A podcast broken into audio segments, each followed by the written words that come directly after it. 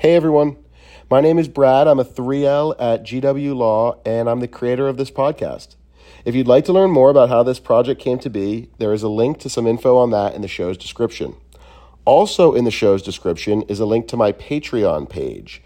So, if you are enjoying these recordings and you want to support the hobbyist who makes them available, you may do so there.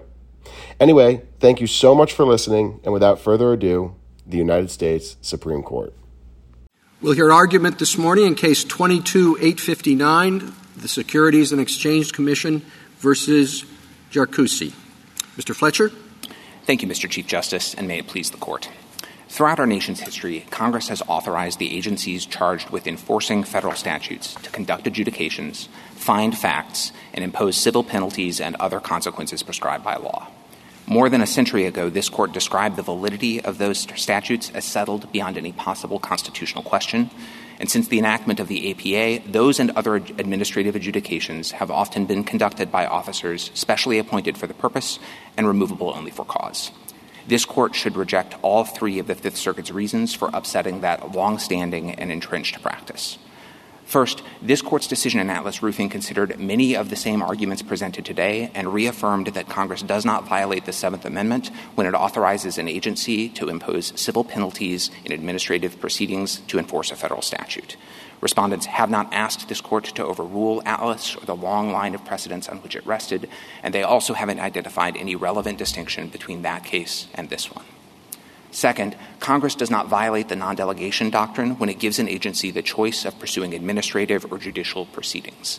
The decision whether and how to pursue enforcement action is a quintessentially executive power, and Congress doesn't violate the Constitution when it leaves that decision to executive discretion as it has traditionally done. Finally, the APA's limited removal protection for ALJs is entirely consistent with this court's decision in Free Enterprise Fund.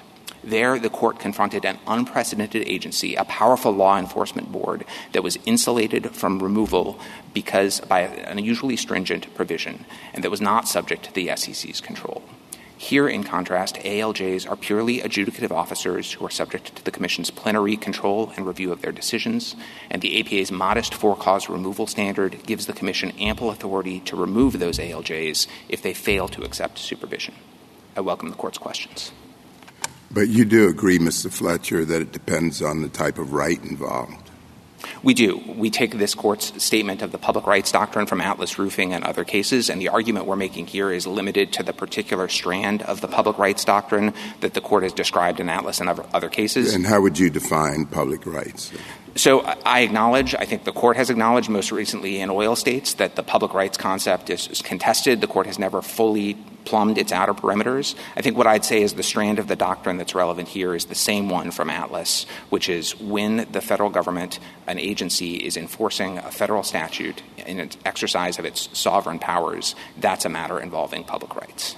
Uh, if I don't agree with you that we're talking about public rights here, that private rights are involved, uh, would you uh, then think that uh, it is required that it be adjudicated before uh, an Article Three court? So we haven't made an argument. You know, there are some circumstances, cases like Schor and Thomas, where the court has said in some circumstances it may be permissible to assign initial adjudication, even involving private rights, to non-Article Three tribunals. We're not making an argument like that here. We're resting on the argument that this is a classic public rights case within this court's precedents, and also we think properly viewed as a matter of first principles. Mr. Fletcher, could you go directly to Justice Thomas's question? He's already written on this issue and he thinks that a private right is any right that involves property, life, or liberty, basically. Um, could you address that part of, of the justice's stated views? I'm happy to. Justice Thomas, you have addressed this at length in Axon and in other writings. You know, we th- the place where I think we would depart from you is we think that the court's cases, going back all the way to Murray's lessee, stand for the proposition that it can be a matter of public rights within, for purposes of Article 3, even if private property was involved. Murray's lessee, after all, was taking someone's property in order to satisfy a debt to the government. Same thing in Stranahan, same thing in Atlas Roofing. What we think makes it a matter of public rights and means that it does not offend the separation of powers to assign its enforcement and initial adjudication to executive branch officials is that it's a classic exercise of executive power to enforce federal law by applying the law to the facts in a particular case and by imposing the consequences that are specified by law. Could, could I ask you just a couple of examples and see where it falls under your definition? Um, the federal government, association with the states, built the interstate highway system, enormous benefit to members of the public. Uh, could the government decide that accidents interfere with what they were trying to accomplish in the highway system and create an agency to hear uh, and adjudicate uh, who's liable, responsible, and how much for accidents uh, on the highway uh, system? No court, no jury. No, Mr. Chief Justice, not under the strand of cases that we're relying on here. I take the hypothetical to be could Congress replace the tort system that would adjudicate liability between individuals, the party involved in a crash? Well, only, only on a system where they gave the benefit of which those people that have the accidents are taking advantage of. I understood that to be part of the aspect of the public rights doctrine. I think there are strands of the court's public rights cases that talk about government benefits. I think usually the sense in which that's relevant and the only sense it would be relevant to the argument we're making here is when it's the government itself. It's public rights are matters between the government and the public. Sometimes that's. So, so what about uh, uh, health care? The government's involved in the health care uh, sector, and uh, could the, an agency uh, determine that uh, the cost of medical malpractice claims throughout health care, not just the particular aspect which the government's participating in, interferes with what they're trying to accomplish in the health care system. And so uh, the subject of medical malpractice will be handled by a government agency, an expert agency, to reduce the costs of the benefit of health care that the government Uh, provides. No court, no jury not if we're talking about adjudicating matters of private rights in Crowell's terms, the liability of one person to another under the law is defined. Potentially, yes, if we're talking about taking an area of law, concluding that common law remedies aren't sufficient, erecting a structure of federal regulations and empowering an agency to enforce it. That's the OSH Act in Atlas Roofing. That's the securities laws at issue here. Well, if I could just interrupt because you said no because it involves private rights. Well, what is the intersection or distinction. I mean, I could see, it seems to me that it involves public benefits as well. I mean, the, the provision of health care, and people take advantage of it, and this is a government decision that they want that public benefit to be available uh, more economically or more efficiently. Yes, it has private rights in it. The people uh, who are injured uh, have a right, I guess, to pursue the people who injured them, but it's also a public right. And, and how are we supposed to decide which of those two parameters prevails? So I think you can uh, acknowledge, as the court has done before, that there are fuzzy boundaries at the outer edges of some parts of the public rights doctrine. But I think the difference between those cases and this one is that in this case we're talking about what we had in Atlas, which is a federal agency that's charged with enforcing rights enacted for the benefit of the public. In Justice Scalia's words in Granfinanciera, rights held by the public. And well, but the, on the private side, I guess they would be normal fraud claims, right? I mean, the the uh, securities claims regulated by the SEC look a lot like uh, claims that uh, could be brought in private in court before a jury for fraud.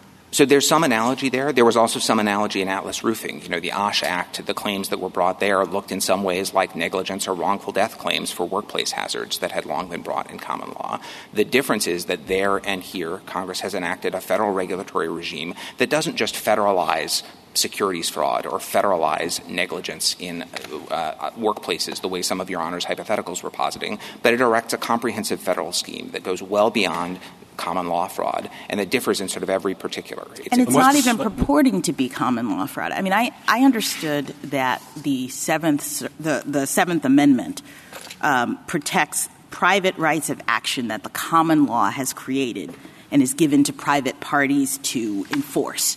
And when you have that situation, when you have a common law fraud claim, that's what you're trying to bring, you have the right under the Seventh Amendment to bring that in an Article III court with all of the protections that exist, including a jury trial. But when Congress has created a new right, a new duty, you know, the, the duty that exists under the Securities and Exchange Act uh, that, that is created by law, I thought Atlas Roofing was saying, you're not worried about stealing a common law claim and putting it into uh, a, a non-Article Three tribunal. That that's really the issue. So when we're looking for, uh, you know, this circumstance, we're trying to ask at the beginning: Is there a common law claim or right that is being implicated here? So I think that's, I mostly agree with that. I would supplement it a little bit. I think it's not just the presence of a statute that's important, but if we're talking about a case in court between private parties, the Seventh Amendment can apply to a case involving legal claims, even if they arise under a statute rather than a, under the common law. The critical point is that the Seventh Amendment right to trial by jury has always depended on the nature of the forum and the nature of the cause of action. By its terms, it applies to suits at common law. And, and Mr. Fletcher, your whole, oh, sorry, please. Go ahead. Well, we'd agree that the right to trial by jury, whether it's criminal or civil, is a very important foundational freedom in, in, American society and a check on all branches of government, wouldn't we? We do. Okay. And we'd agree that if the government sought the same penalties in a criminal proceeding, a jury trial right would attach. I think that depends, Justice Gorsuch. I think on fines, this is a point that Atlas made. Actually, their government can seek fines, and it doesn't trigger the Sixth Amendment jury Pe- trial penalties. right penalties, criminal, criminal fines, criminal penalties. You, you think no jury trial right would attach a felony? You know, this is a felony fraud, and the guy can go to jail and he can get penalties. Uh, you think it, no jury? I, am not saying that uh, there's no limits on that. I'm just saying a point that the court made in Atlas was that for small fines, those oh, small go, fines. Yeah. Okay, all right, but but here we're not talking about a small fine. Yeah. So, uh, and again, I don't want to fight too much on this. I agree. So we would jury agree, required in a criminal we, case. Yes. In this criminal, if this were a criminal case, it would have a jury, right? I, think that's very. I don't know honestly where the line would fall, but I, I'm not going to disagree that criminal cases involve juries, and if this were civilly brought in a court, it would require a jury. I concede that as well. And well, let's let's come to that in a second. Um, so, returning to the Chief Justice's questions about administrative regimes, I've got another one for you.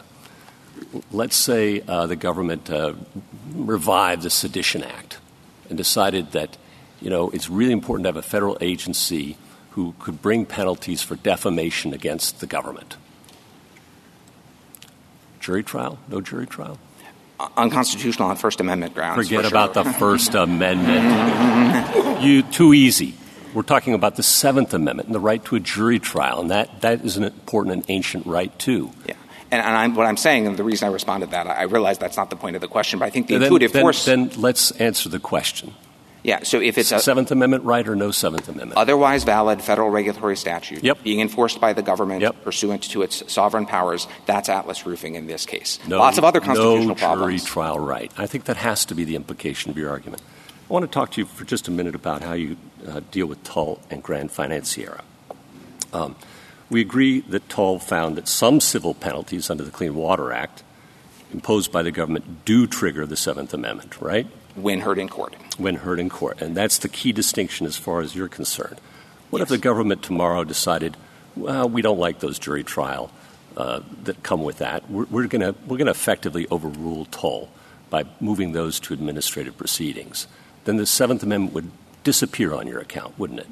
Yes, but that's Atlas too. And the court recognized and looked at all of the history and the importance of the Seventh Amendment, but said it's always been tied to the nature of the forum. There have always been circumstances where important rights get adjudicated without a jury in admiralty or I, equity I understand that. I think and this key, is just that. The key part of the answer is yes, that that would overrule the pre-existing Seventh Amendment right this court recognized in Tull. I disagree that it would overrule that right, respectfully, Justice Gorsuch. I think It the right in Tull- evaporate it? No, It would not- dissipate it? What verb would you No, prefer? the Seventh Amendment right that the court recognized in Tull is the one in the Seventh Amendment, which is a right in suits at common law. If Okay. it's an administrative proceeding, it's not a suit at common law. Okay, so let's talk about Granfinanciera, which applied Tull's test in a non-Article III tribunal, right? Yes. Okay, and it said the Seventh Amendment applied there in a non-Article III tribunal. Yes. Okay. I understand that your distinction there is that it happened to be between two private parties. Not just our distinction, the court's distinction in Granfinanciera. No, no, but between this, your argument between this case and that case is that's the distinction, the relevant distinction is private parties, right? which was core to Granfinanciera's Sure, sure, reasoning, is all I'm fine. saying. But now let's say that the, the, uh, the government brought a fraudulent conveyance uh, argument instead of a private party. Then the Seventh Amendment right would again, on your account, I think, dissipate, disappear, whatever verb you want to use. So I'm, I'm not as sure about that, Justice Gorsuch. I think the principle in Atlas Roofing, the one we're li- relying on here, is government enforcement in its sovereign capacity. If you're talking about government in its proprietary capacity, bringing a fraudulent conveyance claim as an ordinary participant in Oh, no, it creates some statute much like the one we have here that looks a lot like fraud, but a little bit different in sovereign capacity. Yeah, so there are a lot of statutes that say that in those circumstances the government can proceed in administrative proceedings without a jury trial right. Yes. Thank you. Can we go to that question? Um, Justice Gorsuch called it um, small differences. Um, there are big differences between the common law fraud claim and a claim under the SEC, correct? Yes. Would you just break them down? Sure. So the critical one for purposes of separation of powers is that when the Securities and Exchange Commission finds facts, conducts adjudications, imposes the consequences required by law, it is executing the laws in a classic Article 2 sense. Murray's lessee Uh, city of Arlington, this court has long recognized that its executive power to apply the law to the facts and impose consequences prescribed by law in particular cases. So, from the question of asking, has Congress tried to assign an Article 3 power to some entity that's not in Article 3, we think it hasn't done that when it's authorized an agency to find facts and impose consequences in enforcing the law. As to specific distinctions on securities, so it's not just it's a different enforcer, it's also that the requirements look different. Congress didn't just federalize the law of fraud. It adopted a comprehensive regulatory regime with lots of prophylactic registration, disclosure, and other requirements totally unknown to the common law. It provided for enforcement by the public, not by private parties, and provided different remedies, including not just things like disgorgement or damages, but bars on participation in the industry, deregistration of securities, civil penalties. None of that was found in the Mr. Fletcher. The remedies, I'm elements? sorry, if I may finish, the remedies were different, but so are the, the elements of the fraud. The, the elements are different as well, exactly. Even it's actually not even fraud in all circumstances. That's the point I was trying to make when I said that it's not just fraud cases, it's also prophylactic disclosure and other requirements that don't look anything like fraud. And then, Justice Kagan, I think this is where you were going, even if we're talking about the subset of SEC cases that do look more like common law fraud, the elements are different precisely because it's not trying to right a private wrong. We're trying to vindicate the public's right to fair and honest markets. And so we don't require a showing of reliance. We don't require a showing of damage to private parties. As this court said in Kokesh, what we're looking what if for. Statute did require that. Would your argument be different? So I don't parts of my argument I think I wouldn't be able to rely on those distinctions. I think my fundamental argument would not change because we view the critical distinction as and the one relevant to separation of powers as being that enforcement by the executive. Well, as to the elements of, of reliance, uh, uh, it doesn't make sense to say that the Seventh Amendment uh, uh provides stronger protection when it is easier for the uh, the the, pre- the, prosecuting party to prove the claim than uh, otherwise? I don't think that's a relevant difference for Seventh Amendment purposes. I think the relevant. I, I thought you were saying that that was a difference. No, I'm saying there are elements of common law fraud that are omitted under this under these circumstances. I took the question, the thrust of the question, to be: Are we concerned that there's something, some sort of circumvention going on? Has Congress taken common law fraud and handed it from the courts to an agency? The, I think the constitutionally relevant distinction, in our view, is that this is something that has been assigned to a federal agency. Mr. Fletcher, your your whole argument on this civil penalties point seems to depend on Atlas Roofing. You've mentioned it already, probably ten times. Uh, Atlas Roofing, the other side says, has been severely undermined by later cases such as Tull and Granfinanciera.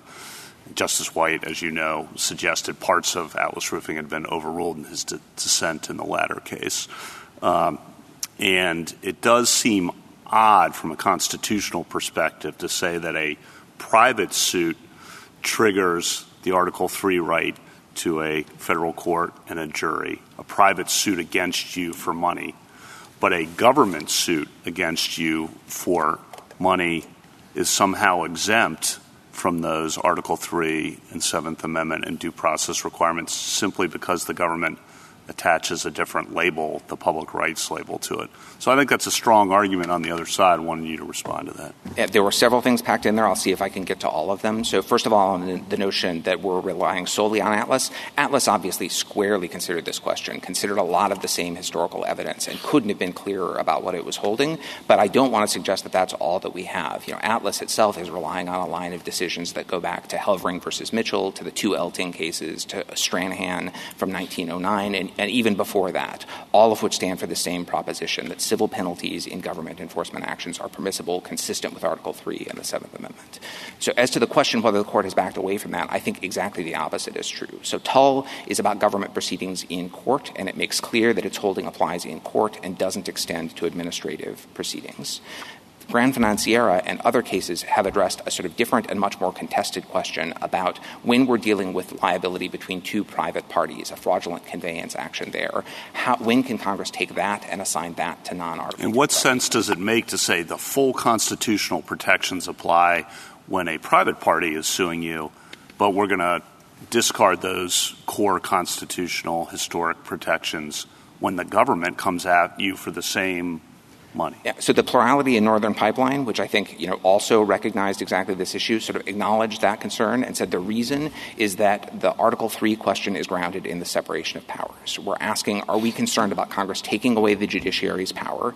And that's not that is a big concern when you have disputes between private parties. Well, what about away. individual liberty? The purpose of the separation of powers is to protect individual liberty. And your individual liberty, it would seem, is even more or at least equally affected when the government is coming after you than another private party. So I agree with that, Justice Kavanaugh, and I think the due process clause certainly has something to say here. In cases like Atlas Roofing and more recently in oil states, the court has emphasized that judicial review of agency action may well be required. I think our point is just that as a separation of powers matter, as a historical matter, it's permissible for Congress to give adjudications to executive officials that can be executive power, and that Congress has a lot of flexibility in deciding how to provide judicial review. Mr. Fletcher, I have a question about Atlas Roofing, and maybe you can help me because I'm having a hard time figuring out the logic of it. So, Atlas Roofing says this the government can commit the enforcement of statutes and the imposition of collection and collection of fines to the judiciary, in which case a jury trial would be required. But the United States can also validly opt for administrative enforcement without jury trials. So I take that to mean that it's completely up to the forum. So the right to a jury trial would depend on the forum rather than the nature of the action, whether the action is a private right or a public right. How can that be? So I, I, think the answer to that is that the Seventh Amendment depends on the forum. That's the text and tradition of the Seventh Amendment. It suits at common law, so it never applied in equity. We also don't think it applies in administrative proceedings. But there's an important check on when Congress can assign matters to administrative proceedings, and that's the public rights private rights distinction. That comes from Article 3. But it seems to me that what Atlas Roofing is saying here is that the public rights private rights just this part of it because it seems yeah. to me that part of your argument depends on reading Atlas Roofing for all of it, all that it's worth. And I agree, Atlas Roofing is a good case for you. But it seems to me that that part that I read and part of the premise of Atlas Roofing really doesn't depend on the private rights, public rights. It really kind of depends on the forum. And it's obviously true, right, that if you're in front of an agency, you're not entitled to a jury trial. So that's that's the whole question. Yeah. It, so it seems to me if you have an entitlement to a jury if you're in federal court, I don't understand then how you not have that right, how it can go to an agency. So we look at the question the way the court did most recently in oil states, which is consistent with Atlas Roofing. We think the first question is, is this a matter that can be assigned to an agency? And that's governed by the public, public rights, rights, question under Article 3, right? And if the answer to that question is yes, then the Seventh Amendment doesn't impose additional constraints because by its terms and by tradition, the Seventh Amendment doesn't. Then why would you have those rights if it's if the if the government chooses to bring the action in the court? Why would you have those rights? Because I take it what Atlas Roofing is there is what Atlas Roofing is saying there is that if you have the exact same action, and let's assume it's public rights, that you could somehow have a right to a jury trial if it's in a court. Right. And I think the difference is if it's in a court, the Seventh Amendment applies by its terms. If it's permissibly assigned to an administrative agency, the Seventh Amendment but doesn't. Why? Is that because the Seventh Amendment says suits? Is it, that why? That's, that's part of it. I mean, I think that's very strong textual evidence. That's also the longstanding historical understanding and the way the court has always approached it. I mean, it's, it's a really interesting question that Justice Barrett raises because I think it appeals to this intuition. Like we know, jury rights are very important, um, and everybody agrees with that. And the idea that you would have it in one place and not have it in another place, I say, well, why is that? But I'm taking you to say that we've said that many times over. Um, that the only relevant question here is the Article 3 question. That once the Article 3 question is decided in favor of allowing the proceeding to go forward in an agency, there is no independent Seventh Amendment question. And I guess the question is well, why shouldn't there be? Were we right to have said that? Yeah. I think four or five times. At least. Uh, that's actually not quite my question because in Atlas Roofing, it seemed to say, I mean, I, I, I agree that the Seventh Amendment and then the separation of powers and the Article 3 line of cases reinforce each other in this respect. But then why in Atlas Roofing is it assuming that the exact same suit would trigger a right to a jury trial in a court? But not, but could simultaneously be assigned to an agency because I take that to be the exact same thing. I mean, I take the court really to kind of be saying there if the OSH Act, if, if the agency had decided to bring it in a court, that it would have been triggered. Yeah. And obviously, it's not true that everything that's brought in a court triggers a right to a jury trial. It's only those that were suits at common law. Right. Right? So I, I, I guess I just don't understand the logic here, but for a different reason than Justice Kagan saying, at least I, I think. So I apologize, Justice Barrett. I may, I may not be completely following. I think it's that only if it is in court do you ask the Seventh Amendment question, which, as you say, sometimes the answer is yes, you have a jury trial right. Sometimes the answer is no, you don't have a jury trial right. Our view is that the text of the Seventh Amendment tells you you don't even ask that question if you're in front of a different tribunal. But, Mr. like Fletcher, I don't understand, like Justice Barrett, why the forum is leading this issue. And I know your time is up. Mr. Chief Justice, do you want me to wait? Why don't you finish your question and then we'll Okay. move on to. Um, I, I don't understand why the forum is the first question. Um, I thought that the first question was what is the nature of the claim? In other words, is this a common law action? The concern that you mentioned many times was is the law of fraud being federalized? And when the law of fraud is being federalized, the Seventh Amendment is implicated because what the Seventh uh, Amendment is doing is protecting the right of a person who has a common law fraud claim to bring it in federal court and not have it directed into some forum where they don't get a jury trial. So it seems to me that the initial question is what is the right or the duty or whatever that is being established? And so Atlas Roofing begins by acknowledging that the Act created a new statutory duty, right? So when we have this new statutory duty, it's not a common law duty. The question is can this new duty be directed to an administrative tribunal without Seventh Amendment protections or not? And Atlas Roofing says, of course, because it's a new duty. It's not, we're not worried that they're stealing the common law claims and putting it into this situation. So for me, the answer is not starting with where is this taking place. It's starting with what is the claim or the duty at issue. And if it's a new statutory duty, says Atlas Roofing, we've held forever that Congress can assign it to the court. Congress can assign it to the administrative agency. The Seventh Amendment isn't implicated because we're not talking about a common law suit.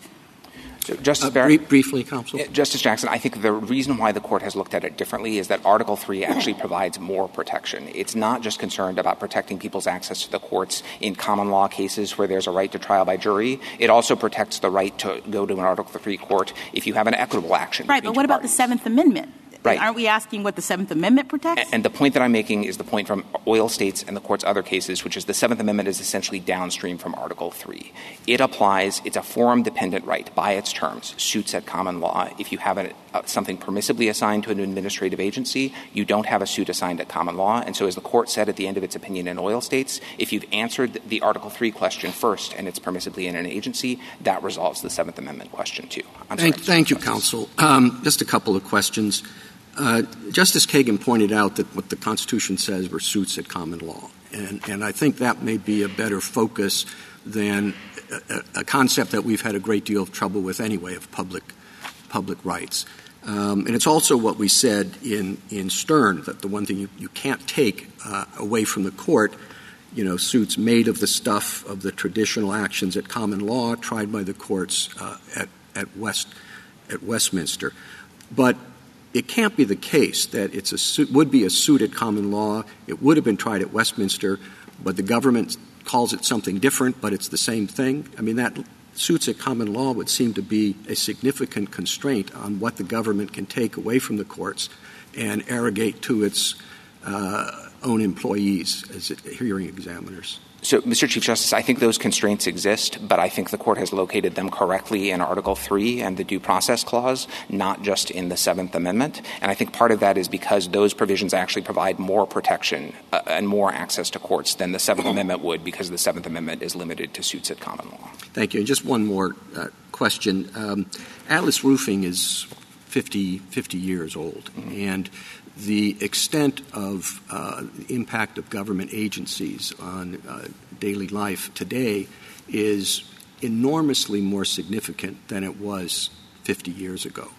Uh, I mean, does that have any? Should that be a concern for us or a consideration when we're trying to consider what power the government has to take away the jury trial right, or as an antecedent to that, to take away the right to go into court? I mean, government is much more likely to affect you and proceed against you before one of its own agencies than uh, in court. And that concern and that threat is far greater today than when Atlas Roofing was set up. And, and as a general matter, it does seem to me to be curious uh, that, and, unlike most constitutional rights, uh, that you have that right until the government decides that they don't want you to have it. That doesn't seem to me the way the Constitution normally works. So let me start with the first question about changes since Atlas Roofing. I think it's true there are more agencies now than there were then. I don't think that changes the relevant constitutional principles. I think the one thing that it does highlight is the extent to which Congress has relied on Atlas Roofing. You know, at that time, Congress, said, the court said, these are already very common practices. They have only become more so ever since, as Congress has relied extensively on this court's uh, holding that this is a permissible way to provide for the government to enforce the rights held by the public. Now, I take your point point about questions of fairness and about the rights of individuals. Those are important considerations. I think the, the only place I would differ from you is that we think those are best answered by the Due Process Clause, which speaks to the requirement of judicial review, and by the provision of judicial review of the agency's actions at the back end. And finally, you asked about the sort of question about the forum, and isn't it a little odd to think of a constitutional right that applies in some places and not in others? And the point that I was trying to get at in response to Justice Barrett earlier is that that's always been a feature of the Seventh Amendment. At the founding, you could have had exactly the same well, sort that's right, but that wasn't my point, that it could be in one place or another. My point was more, it can be in one place or have the protections of Article 3 against the government, or the government can decide we think we'll be better off Uh, deciding that in our own agency before our own employees. That's not just one place or another. It seems to me that undermines the whole point of the constitutional protection in the first place. So I disagree, Mr. Chief Justice. I think that's something that Congress has long done, has provided for administrative adjudications first and judicial review later. We think that's obviously subject to due process constraints, but when it is consistent with those constraints, and there's no challenge here that this scheme is not, then it is consistent with our tradition, and, and not just since Atlas Roofing, but really, you know, this is an established practice for more than a century before that as well. Thank you. Justice Thomas? Uh, Mr. Fletcher, would you uh, uh, give us a brief definition, your definition of public rights? sure. I think the I'm not going to try to do it comprehensively because I think that there are some sort of contested questions that are not at issue in this case. For purposes of this case, we would just ask the court to say what it said on Atlas Roofing, which is when the government, in its sovereign capacity, is enforcing a federal statute, then it is enforcing public rights. So it's the nature of the government's enforcement. Right. It is. It is. I think I would put it maybe the way Justice Scalia did in his Granfinanciera concurrence, where he said, "It's are we enforcing rights held by the public? That's the meaning of public rights." So, how would you? How would uh, property rights fit in that? Those are usually considered private. Right. And I understand the intuition that you have written about and that some scholarship has written about that says the, the public rights, private rights question should be are there private rights like property or liberty at stake on one side of the ledger? And the reason why I think that can't be the way to ask the question is that in all of many of the court's public rights cases, going back to Murray's lessee, there have been private property interests that would be affected.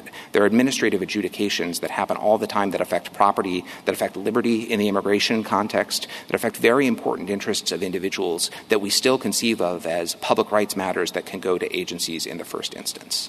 Thank you. Justice Alito?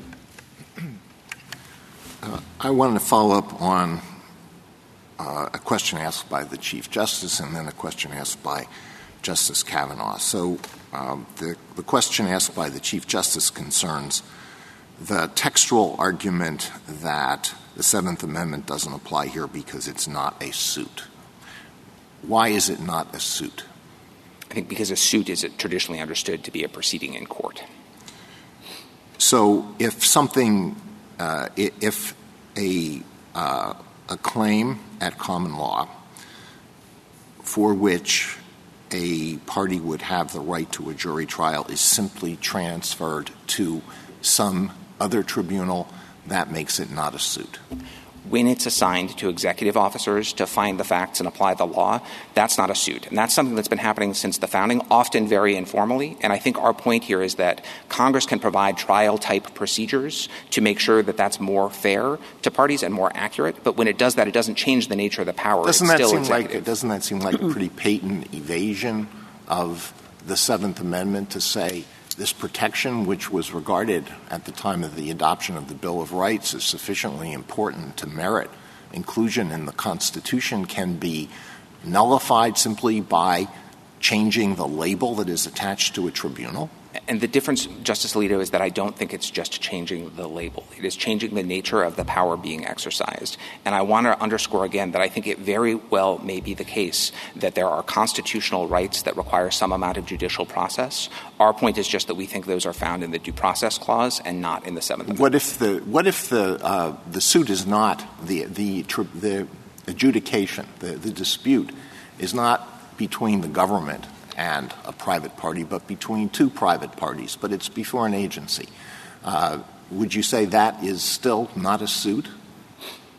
I think that is still not a suit. But Article 3 would have much more to say about that, and it, there imposes much greater constraints on Congress's ability to assign that sort of dispute between private parties to an agency. well, I don't understand why you keep uh, shifting to Article 3 when the question before us is the Seventh Amendment, which speaks directly to the question of suits at common law and to uh, a private right uh, and to the right of a jury trial. I'll take out the private right part. It speaks to suits at common law and, and the right to a jury trial. Right. So the reason I'm focused on Article 3 is that because the first answer to the Seventh Amendment is it's suits at common law, proceedings in an agency aren't suits. I take the force of your response, which is it seems odd to say that we can just take something away from a court and hand it to an agency. And I'm trying to respond to that by saying there is a constraint on that and an important one. It's Article 3 and the Due Process Clause, just not the Seventh. Yeah, well, Article 3 was in the Constitution in 1787. But uh, when Congress and the states uh, put the Seventh Amendment into the Constitution, they apparently thought that Article 3 wasn't going to provide sufficient protection. Uh, can we not infer that? I, I, think you absolutely can, but we think you should continue to, as you have before, read the Seventh Amendment's protection by its terms, which is to be focused on suits in court, suits at common law. All right. The, the other question was one that Justice Kavanaugh asked, and um, I want you to go back to it. And, and I, want to, I want you to talk about the theory behind the Seventh Amendment. You have, you have uh, arguments based on precedent. Uh, you have your, your textual argument about suit, but I just want you to talk about the theory of the Seventh Amendment.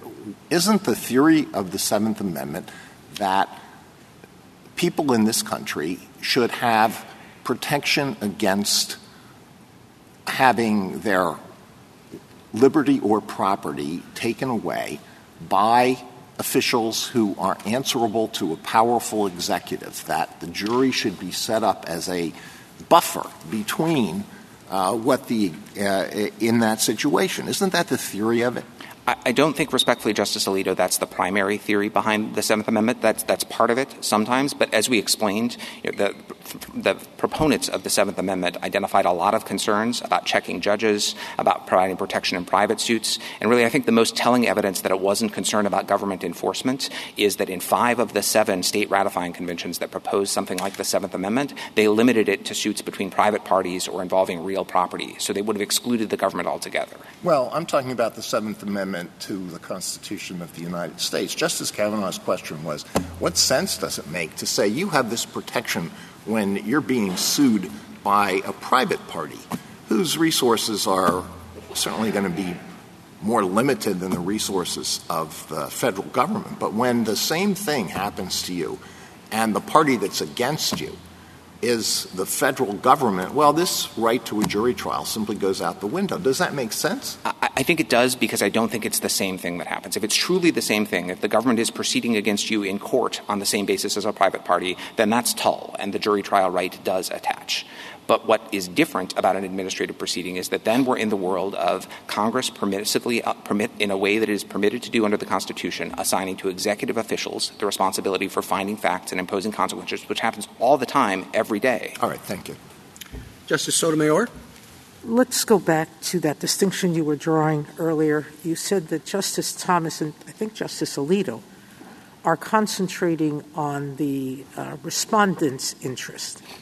But I think that we haven't really concentrated on what how the difference between a private right and a public right exists. I understood a public right to be a right possessed by the sovereign. Exactly. And it's an interest that's not that's possessed by the sovereign, correct? Exactly, yes. And that's why that interest in this case is to protect the integrity of the securities markets, yes. And that would include actions that have nothing to do with fraud, like a failure to disclose, uh, uh, registration requirements, et cetera, et cetera. If you violate those, you pay a penalty for it.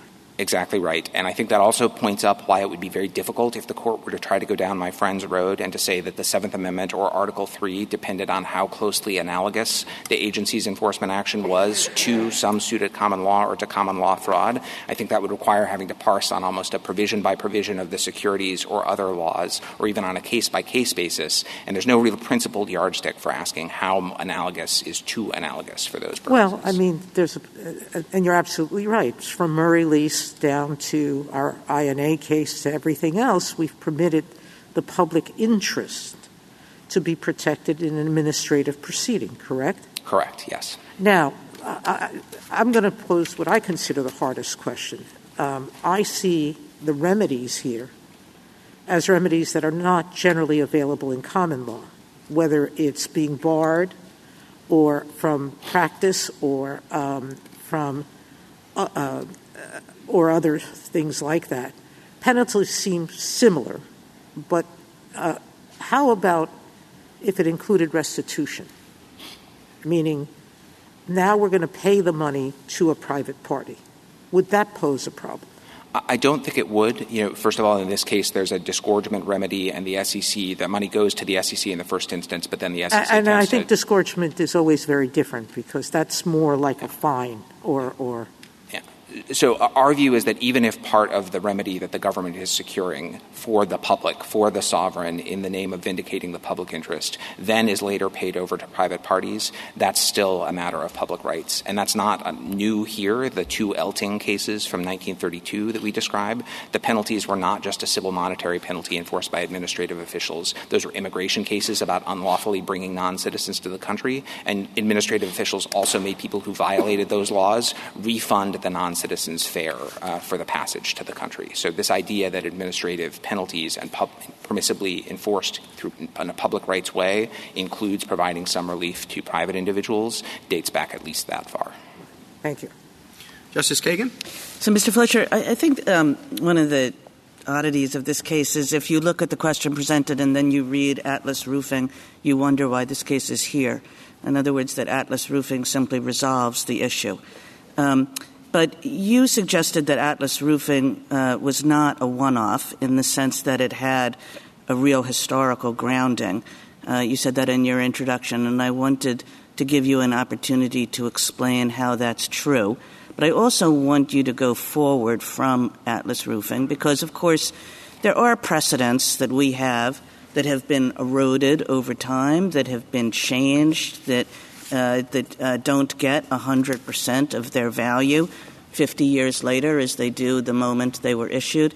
And I think some of the questions that you've been asked here, um, you know, are to the effect of, well, might that be true with Atlas Roofing? Uh, either because we have some idea of um, first principles, true or constructed, uh, or because we have some idea that uh, subsequent precedents, um, uh, in some sense, narrowed or weakened Atlas roofing. So Go backwards for me, go forwards for me. And so let me start with backwards and then forwards.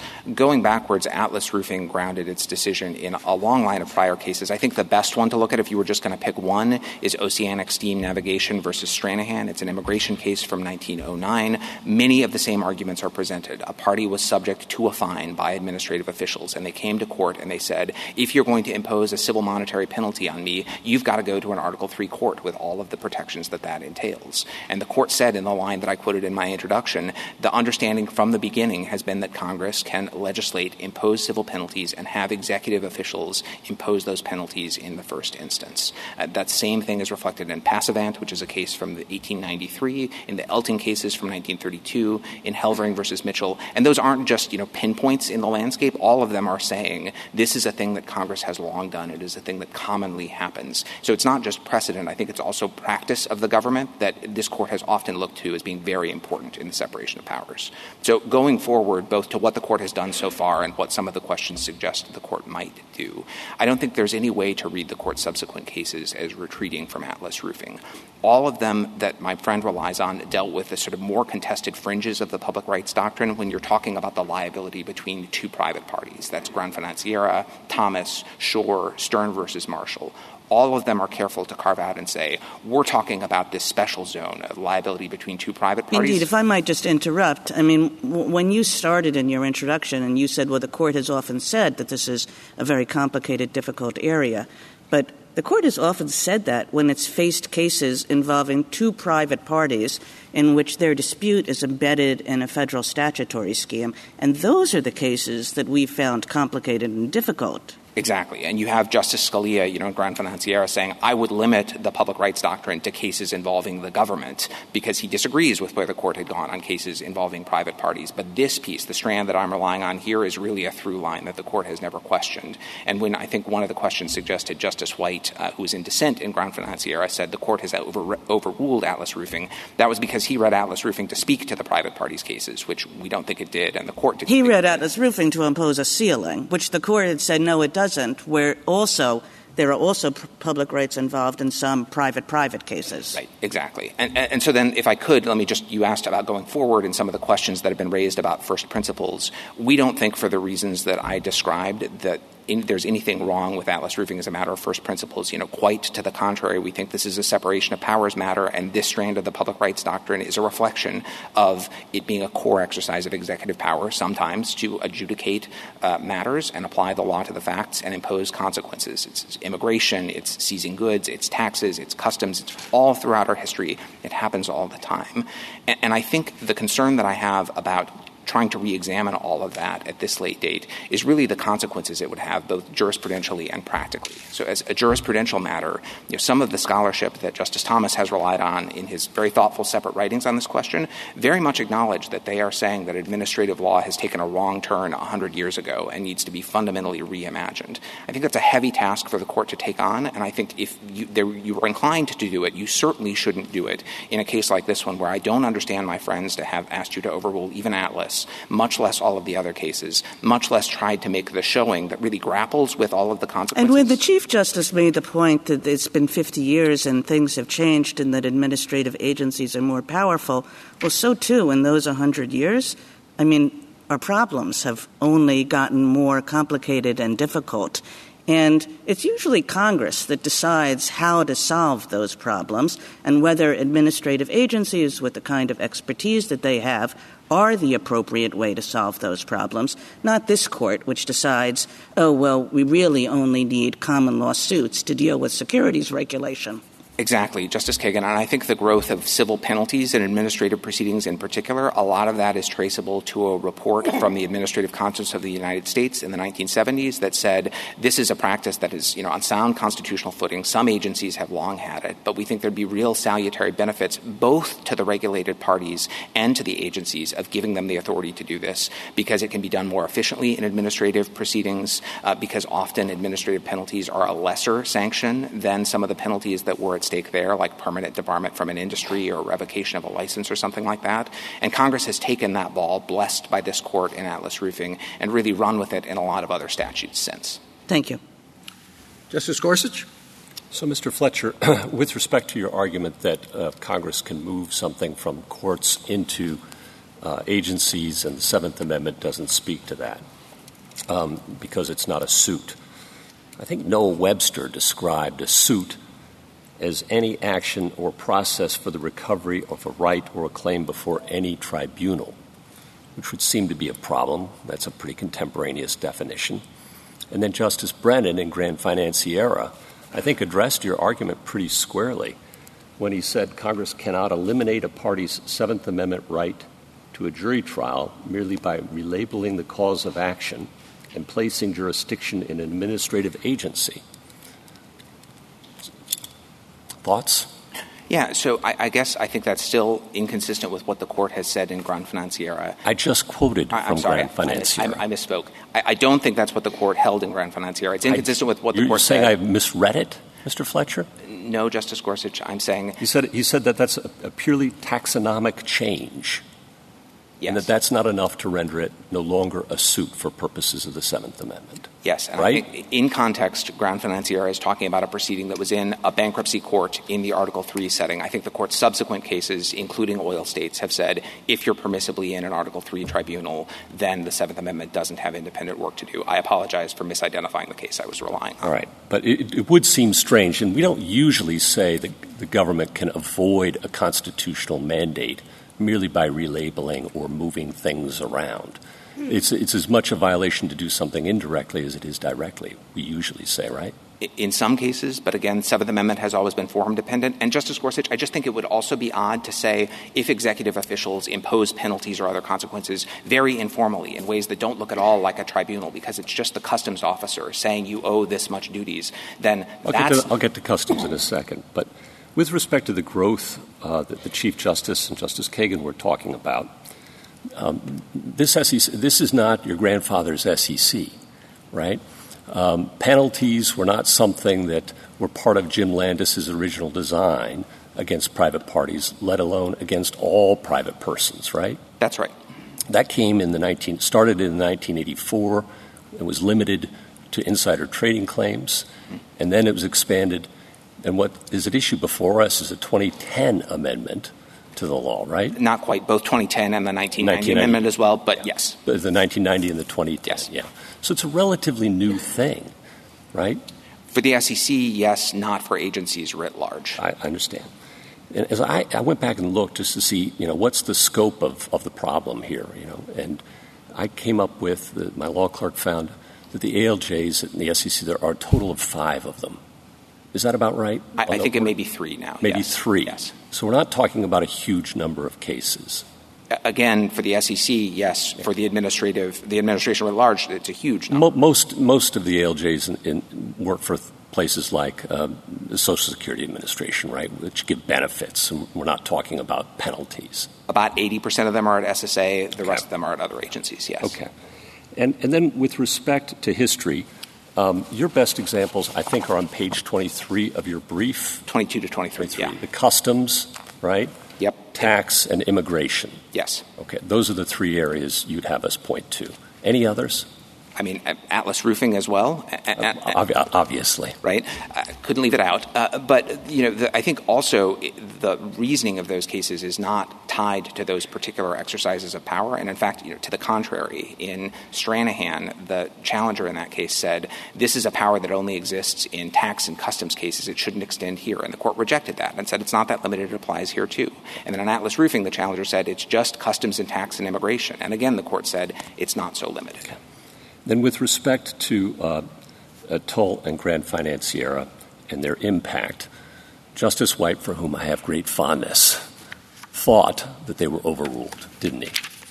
He did in part, but that was based on a different understanding of uh, uh, of the Atlas Roofing decision than the one the majority had. And then you referenced Justice Scalia and his his belief that there had to be the government involved in the case to render it a public right he made clear he thought that was a minimum. Yes. Right? That was not the test writ large, correct? Yes. And it's not our test writ large either. And then we all agree Congress has a lot more problems on its plate today than it, than it did 100 years ago or even 50 years ago. But that doesn't mean that the constraints of the Constitution somehow evaporate, do they? I agree. Thank you. Justice Kavanaugh? You've been uh, resisting talking about the Seventh Amendment, saying that doesn't apply because it's not a, uh, it only applies to suits in court, and said we should talk about Article 3 and the Due Process Clause. So I'm going to take you up on that. Right. Uh, on the public rights uh, definition, because that seems to be the key line for Article 3. Do you agree? Yes.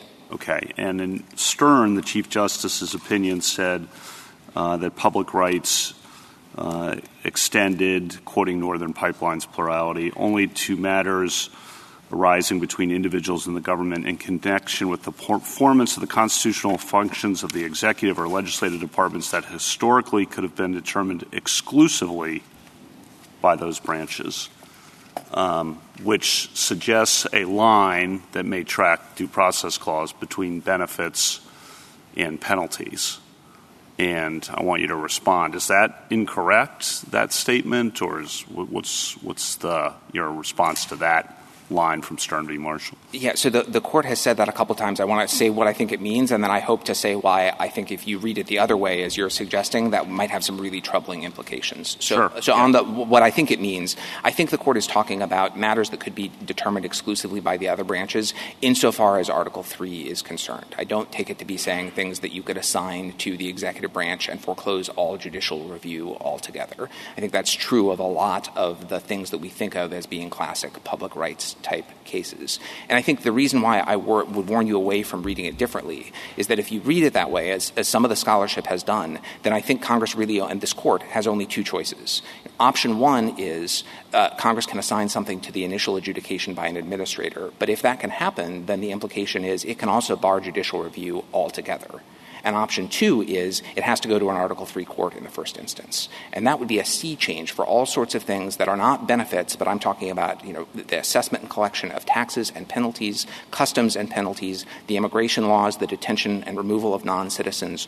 All of those things are things that are done in the first instance and have long been done in the first instance by administrative officers. And if you adopt the rule that it's only things that we can say can be done exclusively by the administrative officers without any judicial review at all, then I think you're in a really untenable choice in those areas and lots of others too. Right, but the flip side, I guess, uh, and you've said this, you know, this started with Atlas Roofing. You know, I know you have your cases it relies on. 1972 ACUS report that you properly mentioned. Uh, and it seemed like a small matter then, potentially. But as others have pointed out, it expands to other agencies. And I think the logic of your position is that you could go all the way in the other direction from what you were just saying, and the Congress could assign all federal government civil penalty suits to be housed at in-house executive agencies. Is that your position? I, I, potentially, yes. You know, I, again, if it fits What's all the the criteria.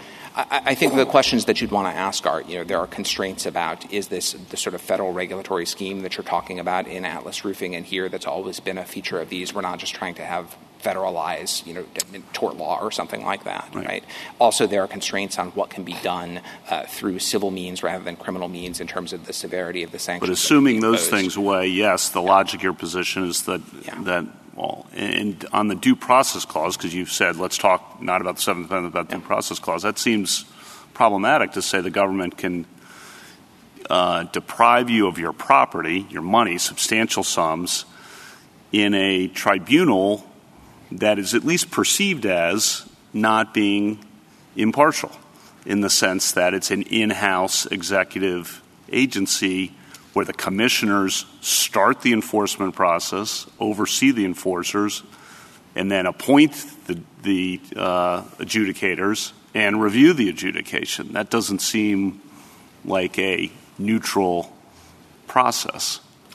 So your response to that is Atlas Roofing? Uh, well, a, a couple. I mean, first of all, you know, we, I, we haven't talked at all about the removal issue yet. I guess I'm going to get to that. Uh, then I'll then I'll save it for that. I, I was just going to say that to the extent that those are concerns, the remedy that my friends are asking for on the removal question goes in exactly the opposite right, would direction. exacerbate it. I'll, It- yeah, I'll it- get to that. exactly. So, but but saving that for removal and focusing just on the Seventh Amendment and, that question, you know, I, think the takeaway that I would give you from the unappealing dichotomy that the sort of really strict understanding of trying to locate this rule in Article Three and saying only if it could be exclusively assigned to an administrative agency with no judicial review at all can it ever be assigned to them on the one hand, or everything's got to go to the district court in the first instance. You know, I think that's untenable as a practical matter. It's overturning a huge swath of law. I think if you have concerns about that, and again, this wouldn't be the case to explore them, but if you did, I think the due process clause is a better tool because it provides the ability to draw finer distinctions than the sort of blunderbuss ones that I think you would be forced into if you adopted the public rights Article 3 inquiry as the solution to, to any problem you perceive there. One of the oddities of this uh, statutory scheme is that the SEC is authorized to, and in fact does, bring suits in federal court. Why? I think that's a part of the chronology, really. You know, the suits in federal court, by and large, came first uh, in terms of when penalties could be sought, and Congress later came along and added them to the administrative proceedings as well. You know, I think that's different Congresses making judgments at different times. But why would the SEC bring suits in federal court? I- I'm sorry, I thought you were talking No, about I, I was. You answered the correct question, but a follow-on question is why would, would the SEC uh, bring suits in federal court? Yeah, so it makes that judgment on a case by case basis, depending on the case, and it might depend on what remedies are available in the two forums. You know, here penalties are available in both, but there are certain other remedies that differ, and they might make a judgment about that. They might also make a judgment about which one is likely to be faster uh, under the circumstances of the case. There are some circumstances where, especially where they've settled a case or where it's a sort of follow on proceeding that's going to be very simple, that they choose to file those administratively rather than burdening the courts with those. And there are other circumstances where they have a very technical regulatory issue that they're looking to achieve consistent treatment across a bunch of cases, and they conclude that that can more easily be done administratively than in court. But in terms of the repercussions, if we went down the civil penalty line, for the SEC at least, they could bring all, this, all the civil penalty suits in federal court. If benefits were the other side of the line, that excludes Social Security and those kinds of agencies. Why don't you talk about, because I think you were talking about this with Justice Gorsuch, the ramifications if the line were civil penalty in terms of other agencies? Yeah, so I, I, think they are large. You know, already in Atlas Roofing, the court said these are common. They've become only more so since the 1992 ACUS report that we cite says that. that small interruption. They, they could always just bring the suit in federal court, though. They're filing everything in the in-house tribunal. They could just file the same kinds of things in federal court. The SEC, yeah, yes, but I thought we were shifting over to other agencies yes. as well. Some of them can, and some would some, need new statutes. Some can, many cannot. Uh, and to bring all of those cases that are now proceeding administratively into the courts would be a huge imposition on the courts. And just in terms of the numbers, you know, the 1992 ACUS report that we cite counted more than 200 statutes at that point. And we very quickly got to two dozen agencies that have the authority to impose penalties in administrative proceedings now. So it, it really would be. I, don't want you to think that it's just about the SEC and it can just go to court because yeah. they really have wide repercussions. No, I know FTC and and, and others. I, am aware. EPA, agriculture. I mean, it's it, it's really all over. FERC. Um, we have a FERC amicus brief. Okay, on the Article Two issue, quickly, one question uh, there that uh, this seems problematic under Free Enterprise Fund. So, uh, Justice Kavanaugh, I, I, actually disagree. You know, of course, in footnote 10, Free Enterprise Fund reserved this question. And I understand there are some times where the court technically reserves a question, but the logic of the prior decision effectively answers it. And I just think this is exactly the opposite. So the court said, here we have something that's novel, it's completely unprecedented, and it effectively insulates a law enforcement and policy making board from the SEC's control. And here, none of those things are true. This isn't novel. It goes back to a carefully negotiated compromise in the APA itself, adopted with the support and after study by the executive branch and Congress. It's been the law for more than three quarters of a century. Thank you. Justice Barrett? My questions are just clarifying, just to make sure I understand exactly where you're going here. Okay, so this is public rights, not private rights, because it doesn't map on exactly to common law fraud. You don't have to show as much, you don't have to show damages. Principally, our view is it's public rights, not private rights, because it's enforcement by the government of rights that are held in the public to vindicate a public interest in the securities markets. We think also, in addition, there's no concern that Congress is circumventing the laws of fraud by just replicating or federalizing the common law of fraud because the elements are very different. But that's not the principal distinction not we're relying distinction. on. Okay. If the SEC pers- uh, pursued Jarkesy in federal district court, he's entitled to a jury. Yes. And that's because it's a suit because the judge is the fact finder. That's because it's a suit. Well, and the jury. Uh, and the, under this yeah, court's analysis suit, until it would yes, qualify as one triggering the Seventh Amendment right. Exactly, yes. But when it's brought in front of the ALJ, exact same proceeding, but it's executive action there because the ALJ and the agency is the one finding the facts. It, exactly. It looks like a trial. It has trial type procedures, but that's an exercise of executive power. The jury trial right has always been thought of an, as an adjunct to the exercises of the judicial power in the mm-hmm. courts. And the lesson from all of this court's cases, City of Arlington, Murray's lessee, is that even when the executive branch conducts an adjudication and applies the law to the facts, even if it looks like trial type procedures to enhance fairness. That's not the sort of suit that requires an exercise of the judicial power or comes because it's forum right. dependent. Exactly. Okay, and then I just want to clarify Justice Kavanaugh asked you what's the limiting principle because Congress always, we hope, is acting in the public interest.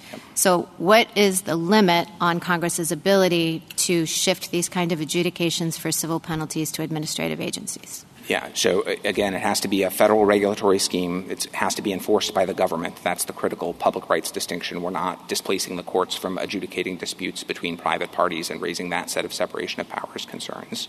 Uh, in addition, I think you could say we don't have any concerns about just federalizing the law of fraud or something like that. This is very different. It's a comprehensive regulatory scheme like the one the court had in the OSH Act. And then in addition, you have the sort of constraints on when Congress can assign something to an administrative agency in the due process clause in the civil criminal. But just to interrupt for one second, but you know we are talking here about securities law, but Congress can act such a scheme and has enacted such schemes in many, many, many different areas. The Chief Justice began by pointing some of those out. So in all of these areas, healthcare, highway management, what have you. Exactly.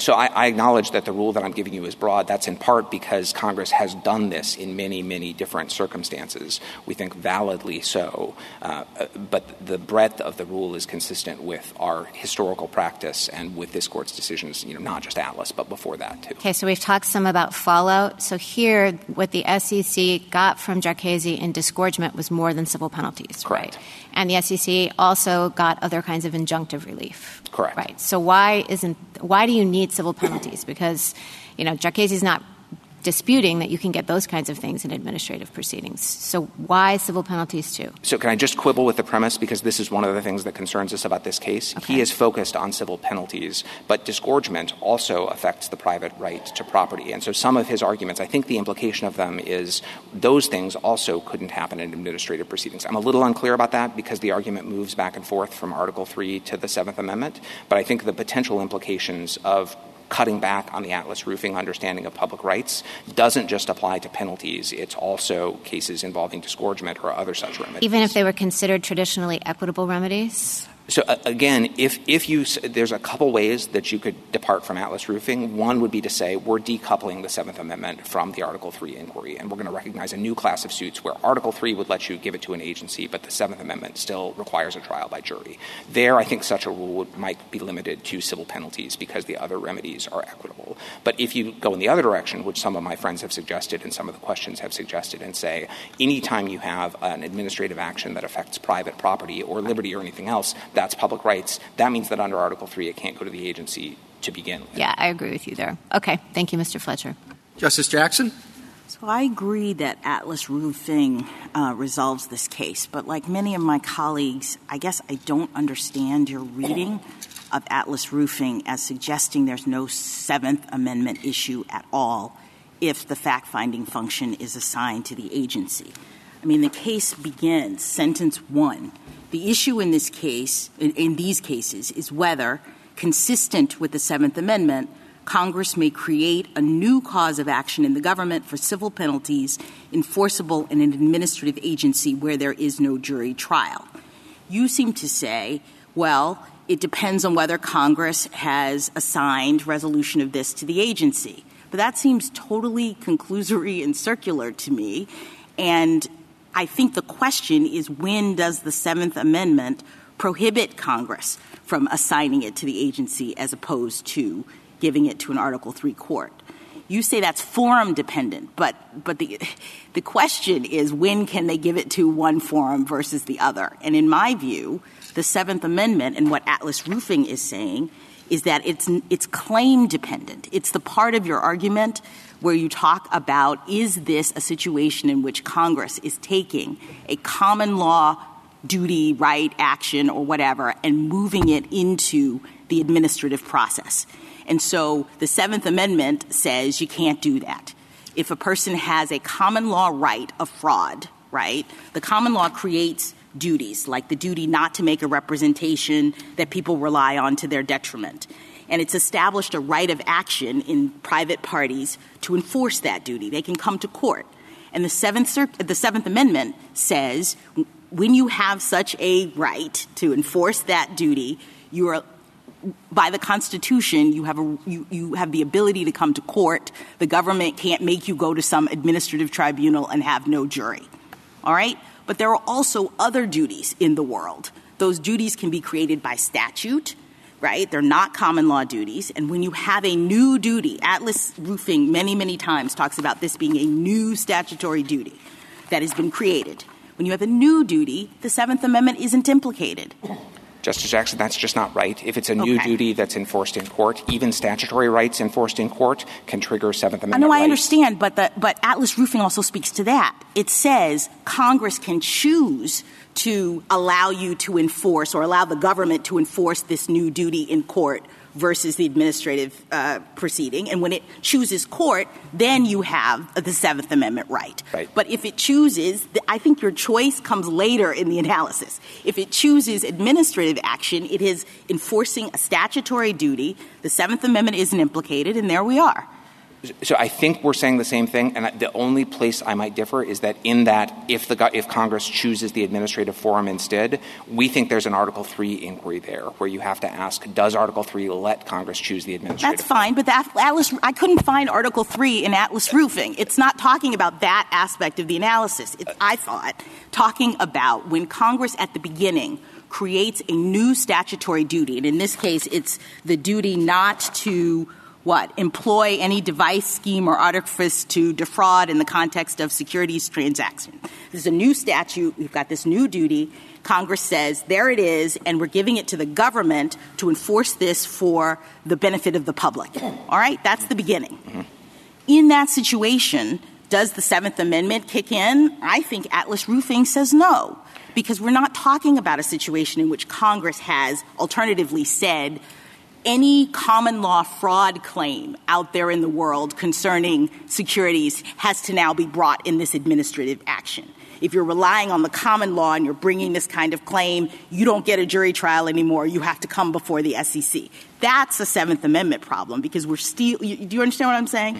The, it's, it, so it's a suit at common law because you had the common law claim that is now implicating the Seventh Amendment right. But it's not a suit at common law when Congress creates a new duty and gives it to the uh, SEC or some agency to enforce.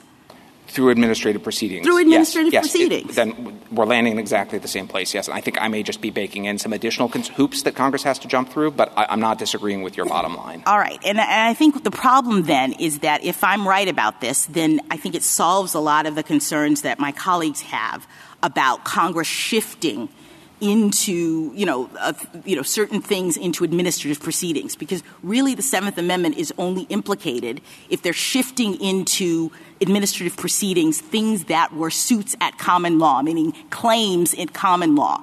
They're, they're stealing from the private person who is protected by the Constitution that right. Right? Yes. Thank you. Thank you, counsel. Mr. McColloch? Mr. Chief Justice, may it please the Court. Congress has uh, steadily expanded the SEC's authority over the past several decades. Uh, and now, like a house that's been added onto too many times, it's, it's crushing the original foundation. For the Seventh Amendment, that foundation was set in 1791. The founders thought that they had enshrined this right for government claims against citizens' property rights, still stinging from the Stamp Act and the abuses of the Vice Admiralty courts. My friend's really radical position is antithetical, totally antithetical to the founders' intent. The jury trial right should apply especially when the government is coming after a citizen for penalties on a common law claim. The SEC's position really fares no better under the public rights doctrine. The basic claims, these basic fraud claims are litigated privately among private parties every day, same claims, same statutes, uh, and they've been litigated the same basic claims have been litigated for centuries.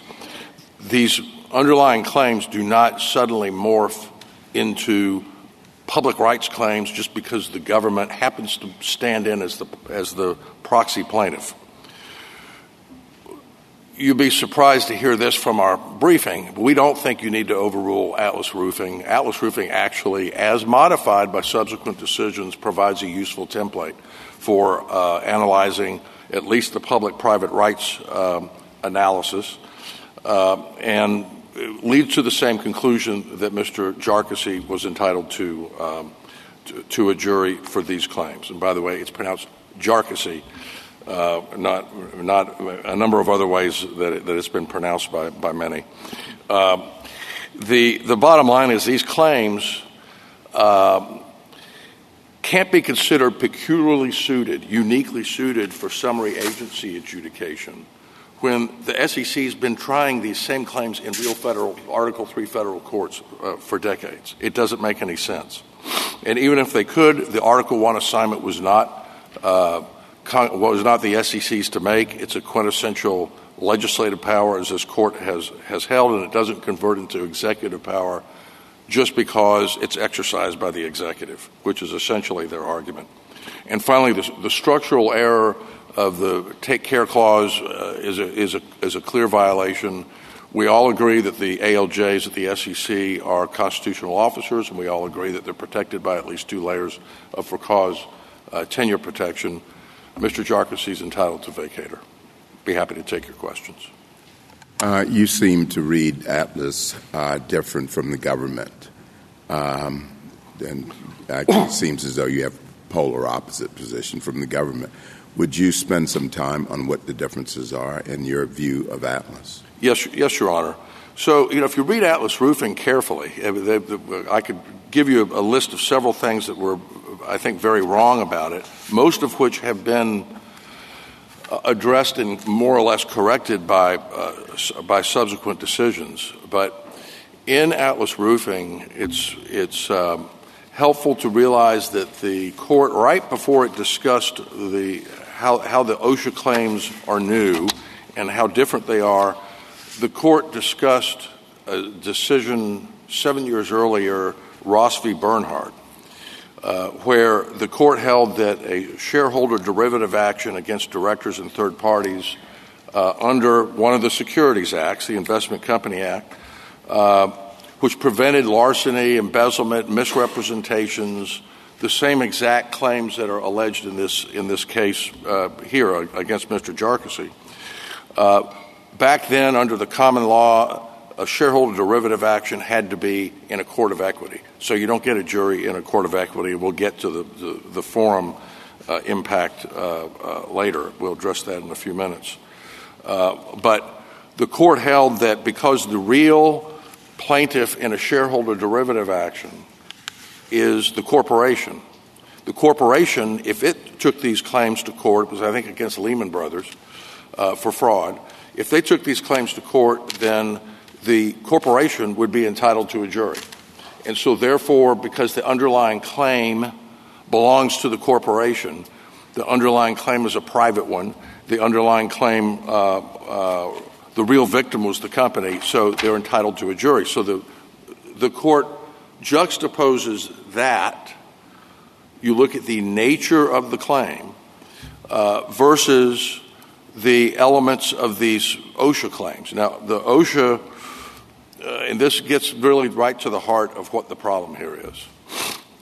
OSHA created a, a number of uh, brand, brand new, the court used the word new, I think, 11 times in that decision, used that to describe these, these uh, regular, very, very, a lot of minutia, very precise regulatory requirements, such as what Atlas Roofing got uh, penalized for, I think $600 for improper placement of a roof or a ceiling cover.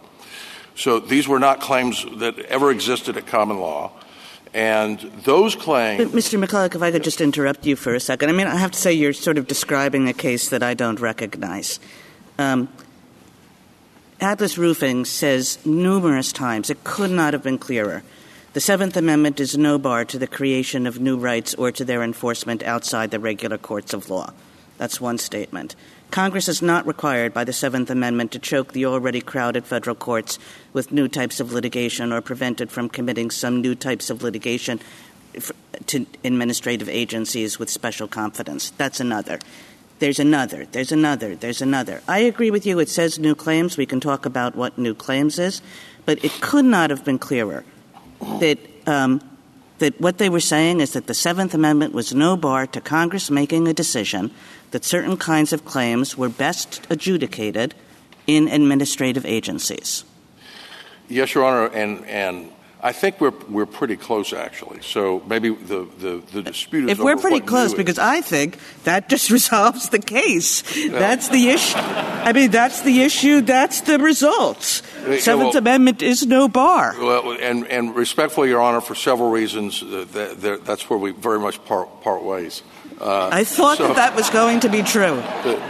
that, that, and the, the, the reason is the, these, these, the, the court left aside traditional wrongful death and negligent claims, which, has, which the Congress had found that was those that litigation was insufficient to protect factory workers and other people in the workplace.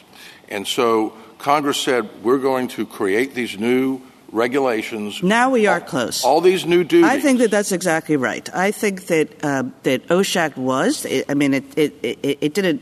The holding was not dependent on this necessarily, but but OSH Act says, look, there were ways to proceed against these kinds of employers in federal court. You could bring a negligence suit. You could bring a wrongful death suit. But the court says Congress thought that wasn't enough. Congress thought you shouldn't have to wait until the injury happens. And so Congress gave power to OSHA under the OSHA Act in order to bring claims for all kinds of workplace safety issues before a death took place, before an injury occurred. And that's exactly what the securities laws do. It says we don't need an injury. We don't need reliance. We're constructing a prophylactic scheme, and we're constructing it because we understand that the securities markets need to be honest and fair, and people need to be able to rely on them. And so it takes a common law suit and says we're going to throw out some of these elements, and we're going to create a, prophy- a prophylactic uh, way to make the securities markets fair and put it in an administrative agency. Exactly what OSH Act did. Okay, Your Honor, the, the okay, so the, uh, the word prophylactic is, is, is a useful one. Uh, as, as my uh, it's a big word. I mean nothing by it other than we're not going to wait for the harm to occur. Correct, and those we have we have no problem with those being declared public rights, those being tried in administrative forums, where, where without, without the right to a trial by jury. Those prophylactic claims were never recognized in the courts of England in the late 18th century. So what, what the court in Atlas Roofing did after uh, contrasting from Ross v. Bernhard what a true private claim is, what a private rights claim is, the court in Atlas Roofing said, we'll leave these uh, this, this traditional litigation aside, we're going to create the prophylactics. The prophylactics can go to an Article One forum, just and and they didn't destroy or eliminate the wrongful death and negligent actions. Those those are still there. They're still there today. And Atlas Roofing says that is perfectly fine to do. It is perfectly fine. You have these these suits that can go forward in federal court, but that's not enough to solve the problem, Congress thought. And, and, and, and Atlas Roofing says we respect Congress's decision that that's not enough for wrongful death suits to go forward in federal court. We're going to set up an agency, we're going to empower the agency, Congress says, to do things even when there is no harm, to do things that um, you, uh, to, to, to adjudicate um, disputes that you couldn't adjudicate in a federal court. And Atlas Roofing says the Seventh Amendment poses no barrier to that. The end of this case. And I think, and the reason, Your Honor, respectfully, it's, it's not the end of this case is, is, is twofold. Number one, the, the, the, the charges against Mr. Jarkesy were for traditional fraud with harm, with damages. Uh, which is what he was penalized for and what uh, Patriot 28 uh, uh was was ordered disgorgement for. So the, the, the charges, the allegations in the order instituting proceedings and, and, and in the final order of the commission uh, were traditional fraud claims. No, I'm sorry. By by by nature, or were that was that the actual cause of action? Because for me, that matters. Was the government coming in and saying the cause of action here is traditional fraud?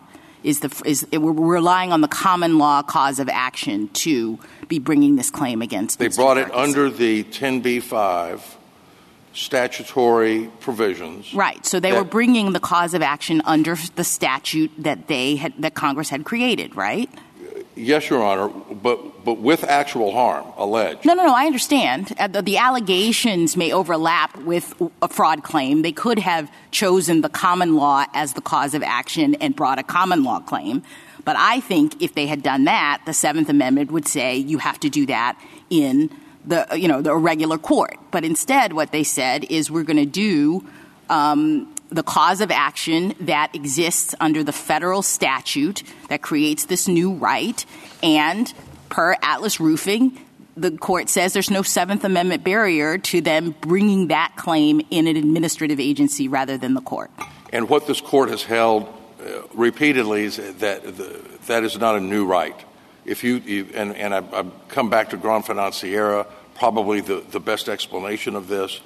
This court rejected the taxonomic change, taking a common law right, putting it into a statute, statutory scheme, mixing it in with a bunch of public rights, uh, and it's maybe changed a little bit. But wasn't it- Yeah, wasn't- But this, Go ahead. this I- court. Yes, I'm sorry, I was just going to say, but Justice Jackson's asking an important question here because we pointed out in our discussions with Mr. Fletcher that our cases have not been very clear about how to distinguish public from private rights.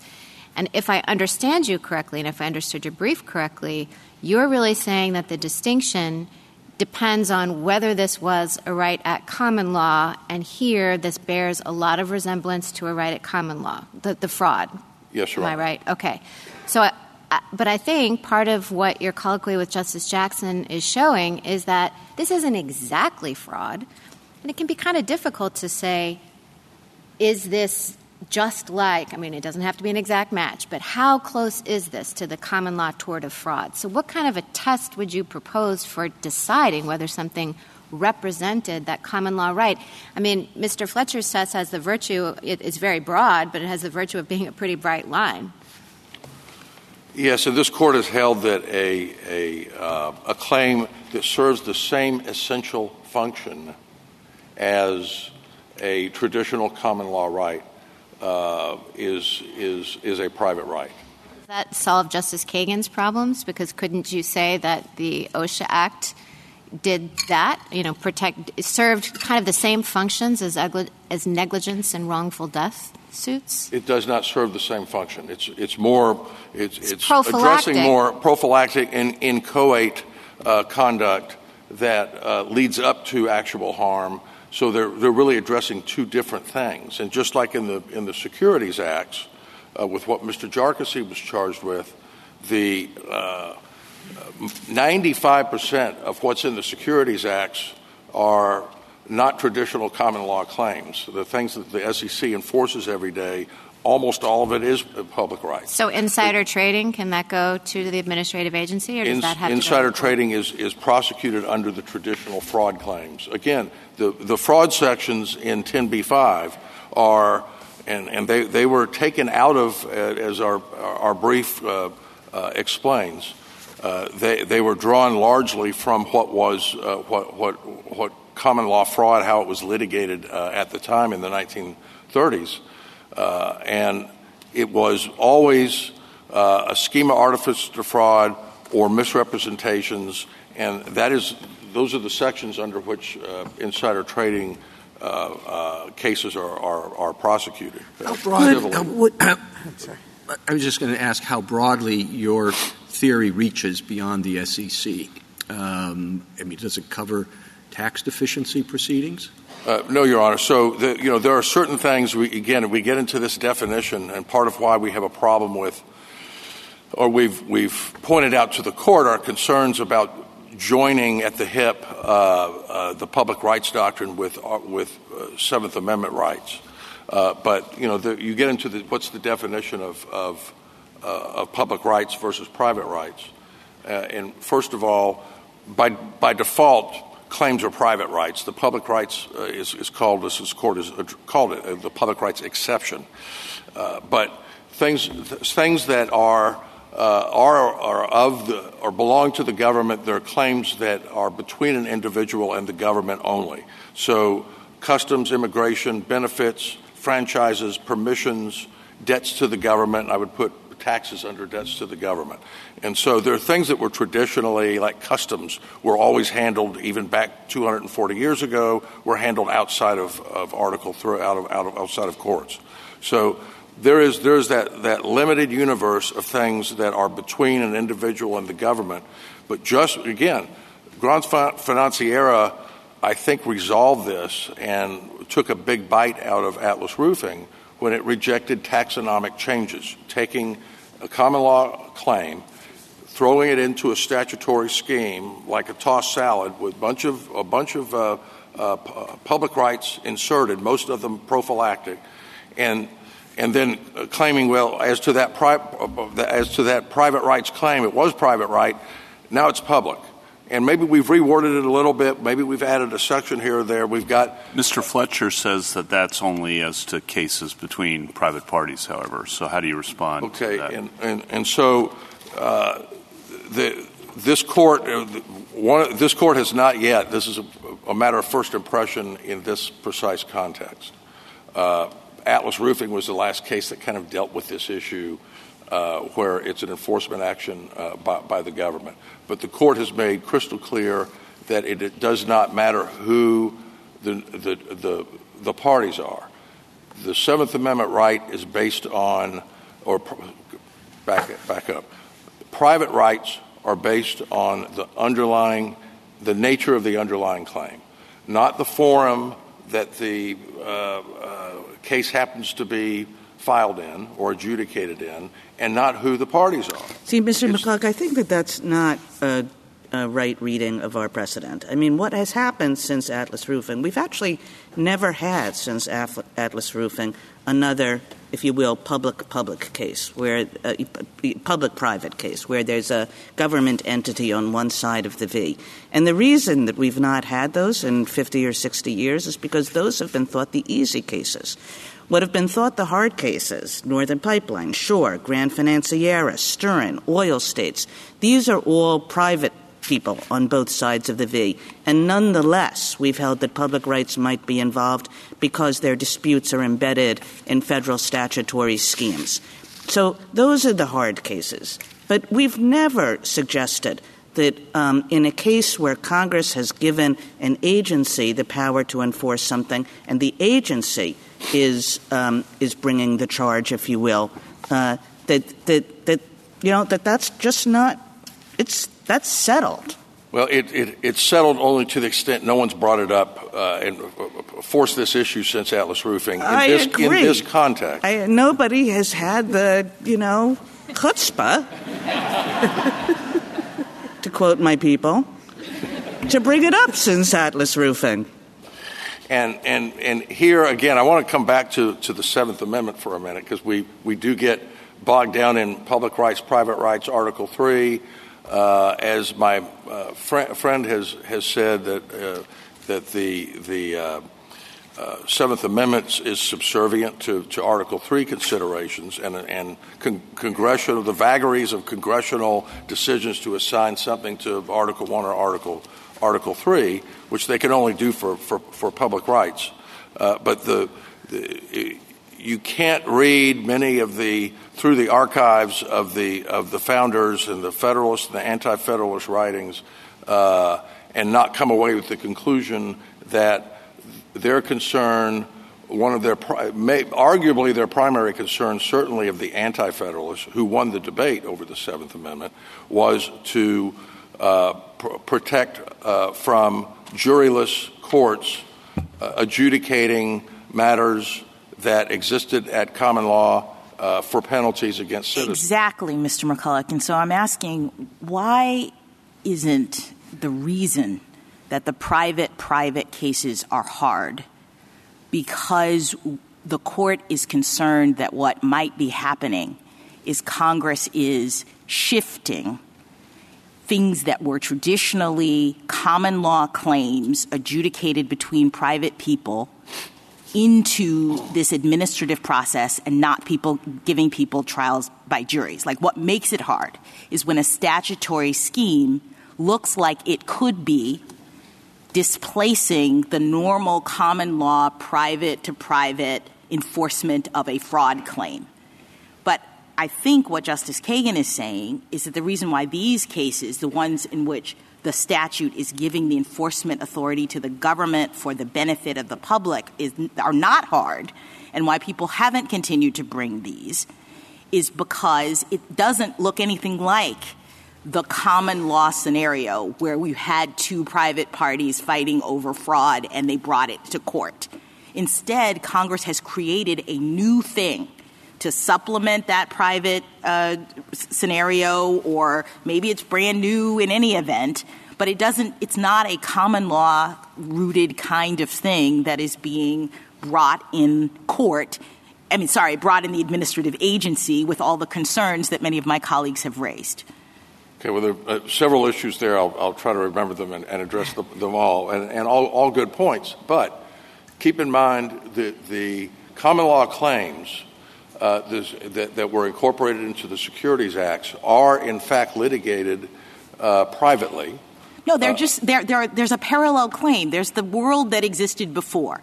So a person who's injured by this kind of misrepresentation in their securities portfolio or whatever still has the common law scenario, they can go to court bringing a fraud claim, right? I think this actually hurts you in your analysis. The fact that those still exist mean that Congress was not trying to take those over, shift those away. Congress created a new right, a new opportunity for the government to come in and for the benefit of the public make, yes, admittedly a similar kind of claim, but I think you have to admit this is a new cause of action, right? Well, I do not agree with that. Okay. All right. So that's where we diverge. If you go back, if you, if, you, if, you, if you look at fraud claims as litigated in the 1800s and early 1900s, and even today, basic fraud cases, they, they cite, they, they use the schema artifice to defraud, misrepresentations, violation of fiduciary, all of, all of these issues that are litigated just in state courts today for fraud uh, are in litigated. state courts, there's always sorry, I'm over here. Um, uh, there's always a requirement of reliance. There's always a requirement of injury. There's always a requirement of scienter. Some of these um, securities acts do not require scienter. Some of them do not require reliance or injury. Th- these are different kinds of causes of actions put in uh, a different place with a different um, party on the other side of the V the mere fact that they've been modified a bit is a bit. No scienter, no uh, reliance, well, no injury. In in this case, he was alleged to have had scienter. He was alleged to have committed all of the terms of common law fraud that that in in this case. And our argument from the beginning has been that the the actual uh, claims made against Jarkesy in this case are common law claims that, that required a right to trial by jury. But that wasn't what the government had to prove. Over here, Counselor. Right here, Counselor. Yes. I have the mask on. Um, can I back up a second? Um, Mr. Fletcher pointed out that civil penalties were more recently added to the administrative process. If this law had been, if this case had been heard previously, the SEC could have sought simply a, a cease and desist letter from doing whatever they were doing, an injunction, asked for disgorgement, which Justice Barrett pointed out was always a uh, not a jury trial matter, and an injunction from doing certain things, other things in the securities industry. If that had been the, the administrative process and the only thing the SEC had asked for would your argument be identical that, that they had to go to court to ask for those things? If this is a common law fraud claim, but the only remedies they're seeking are common law remedies that don't require, never required a jury, are you taking the position they had to go to a court nevertheless? And, Your Honor, your, I think your question is is asking both under Article Three and under Seventh Amendment. Uh, Seventh Amendment, no. We would not be arguing the Seventh Amendment right for equitable relief. Remember, the, the, the, the test is was it a common was it a claim recognized in the courts of England in 1791? Uh, and number two, was it seeking legal as opposed to other relief, uh, mainly e- equity or admiralty? Uh, and so a, uh, a, claim for just disgorgement, uh, at least under the law as it existed bef- until 2021, uh, as this court held in the Liu case three years ago, uh, disgorgement is an equitable remedy, and this court went back to look at the law of, of So you're saying they didn't require a jury trial, but that doesn't answer my first question. Would Article 3 have required 3, judicial And I believe Article 3 would require that. The Seventh Amendment, though, would not. All right. So you're basically going to that broader point that um, you're actually asking for that fundamental change that Mr. Fletcher talked about, you're saying any action has to go to federal court if it has an analog in federal in common law. Yes, Your Honor. Yes. Quite dramatic. And that we believe that's. I, am not quite sure why that holding, which at common law uh, included things like your own brief goes on and on about this, that if it was a deprivation of life, property, or um, life and property, you had to go to court. Um, I don't know why immigra- immigration issues don't have to go to court under that theory, why customs duties don't have to go to court, why any of the other things that you're exempting out wouldn't have gone to court. They all involve money.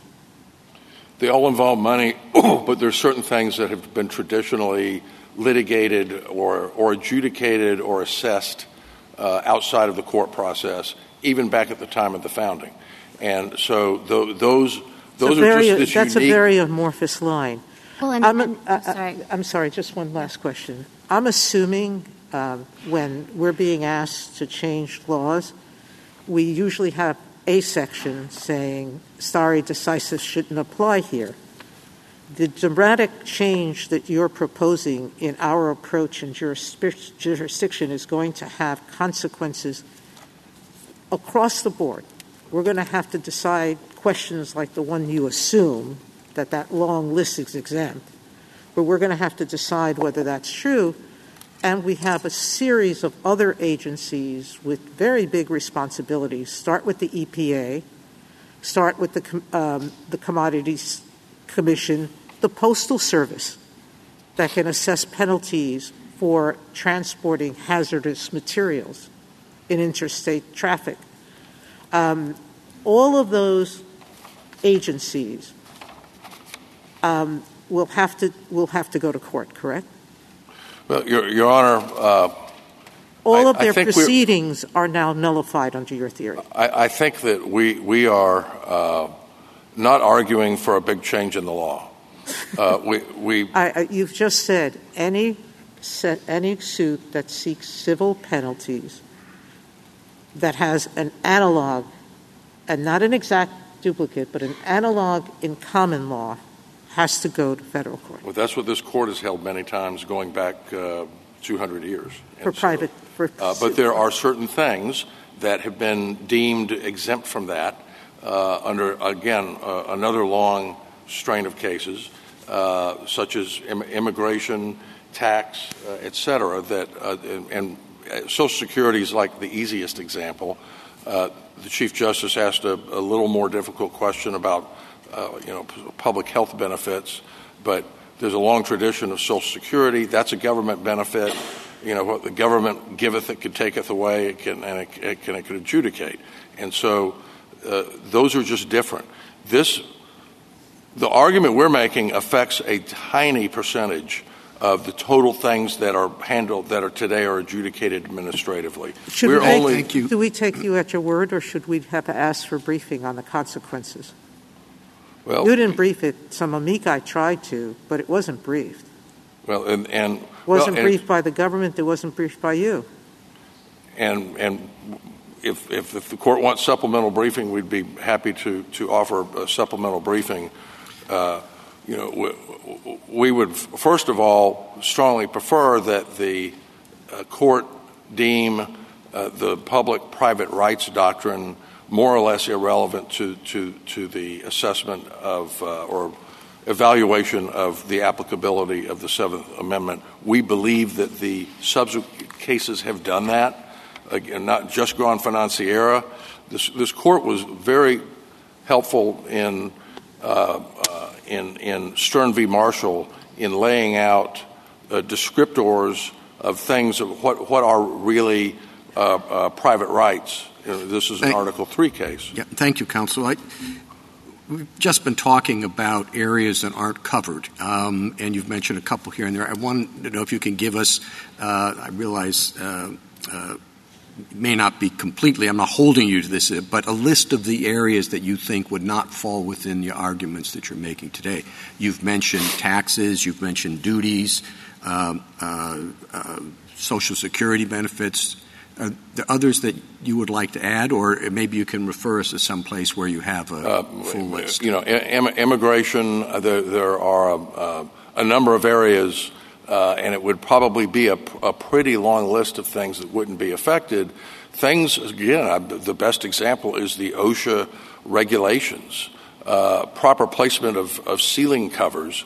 Uh, you know, th- those kinds of things that are subject to sort of traffic ticket level fines uh, uh, just uh, uh, are not things that were ever recognized at common law. And uh, most of the things that the Article One courts throughout the federal government do are, in fact, uh, new claims that are regulatory issues that don't have an analog in 18th century uh, English practice. And so we're only talking about uh, a tiny percentage. And, and really here, we're just talking about fraud claims, traditional fraud claims, and at least where they've been charged as traditional fraud claims, um, that, and, I know it's kind of, the, the court's going to be a little concerned, do we have to do case by case by case by case analysis of this? Well, unfortunately for most things, you have to do a case by case analysis. Um, the, the whole public-private rights doctrine is frankly a mess. It's not the court's fault. It's because it's so, um, it, it's a very difficult, vexing issue. Uh, and, this court has declined actually to specifically define it itself. And maybe that's what you're asking us. And so I don't mean to punt on the question other than to say, we're not asking for a big change in the law, and you know may, maybe we're, a little bit talking past each other. We're saying when a when a a, a common law claim or something uh, approximating the the same purposes of a common law claim that existed 200 years ago in England that is is thrown into a statutory scheme that. Uh, that still requires the right to trial by jury, just like in Granfinanciera. It was in an Article One bankruptcy court, and the court held even they left this court left alone whether or not that Article One assignment was okay. They left that alone and just sort of okay, let's assume it is. We're still going to say for this fraudulent transfer claim that was a core proceeding incorporated into the statutory scheme. We're saying you got a right to trial by jury for that. Thank you, counsel. Justice Thomas? Justice Alito? Excuse me. Could you uh, complete this sentence for me? A statutory claim is sufficiently close to a common law action for Seventh Amendment purposes when it serves the same essential function as uh, a common law action recognized in the courts of England in 1791. serves the same essential, Essential function. function. And why would that not be true here? Well, it, it, the, these fraud claims do serve the same essential in the Securities Acts under 10b-5 do do serve I'm the sorry. same Why, essential. why function. is that the same here?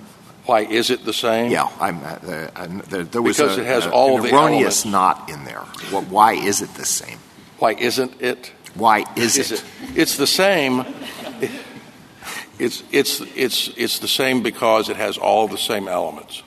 Uh, there there were there were uh, cases back in 18th century England uh, that were securities type cases, fraud cases. There was one case that we cite in our brief that was rendered King v. Cawood in 1790, the year before the Seventh Amendment was enacted, uh, where uh, the government civilly prosecuted for penalties Mr. Cawood for violation of a financial fraud, a financial statute. So this this is a fraud claim. They alleged misrepresentations. They, alle- they alleged reliance. They allege materiality, and they allege damages. Well, were they required to allege all those things? They were not necessarily required to, but they did, and they usually do. do could we decide this case on the narrow ground that the statutory securities fraud claims are sufficiently close to a common law fraud action because the elements of the statutory claim are a logical subset of the latter? Yes, Your Honor.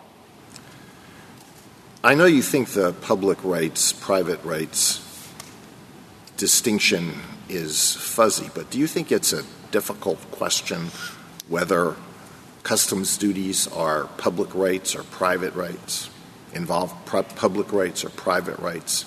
Same thing for immigration, same thing for taxation, same thing for Social Security, same thing for the Postal Service. Do you think that's a tough question? No, Your Honor. Then why is it necessary for us to jettison that inquiry?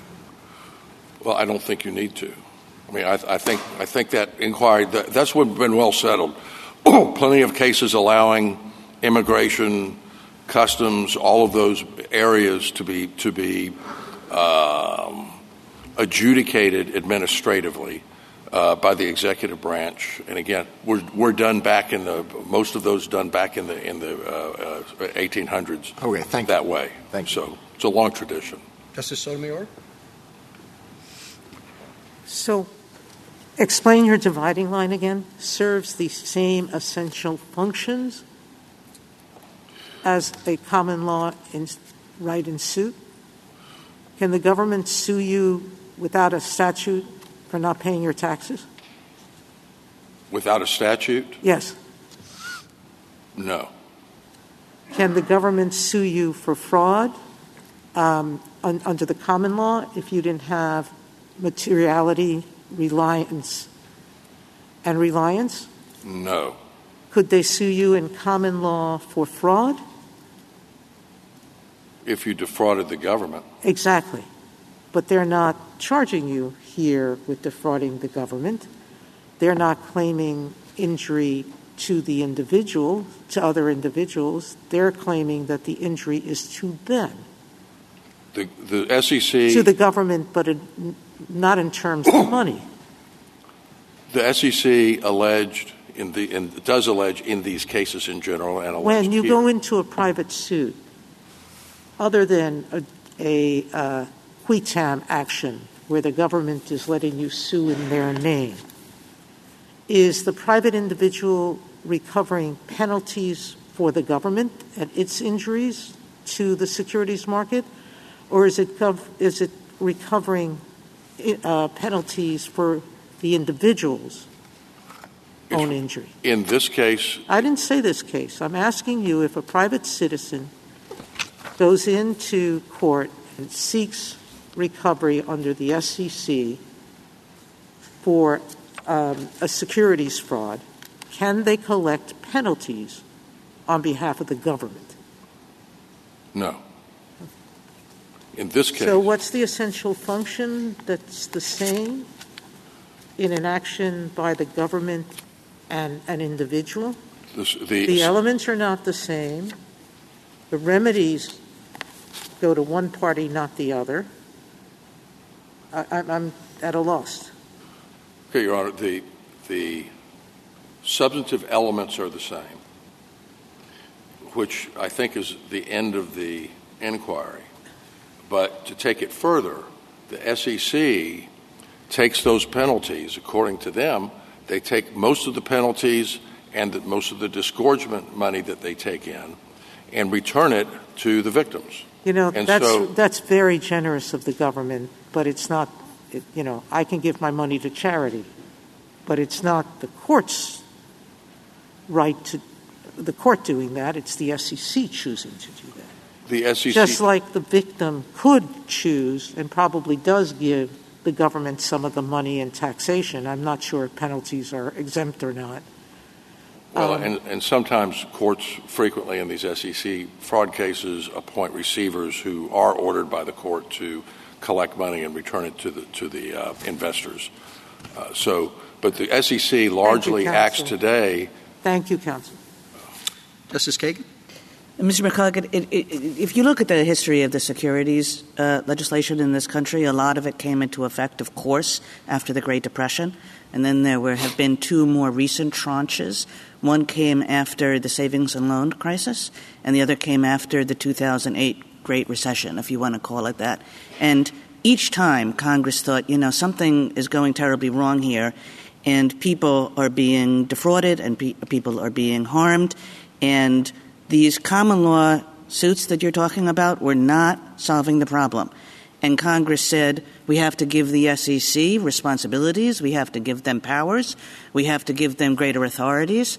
And I guess what I'm uh, wondering is when you say, well, we should go back to the common law suits that uh, were um, uh, brought 200 years ago in the courts of Westminster.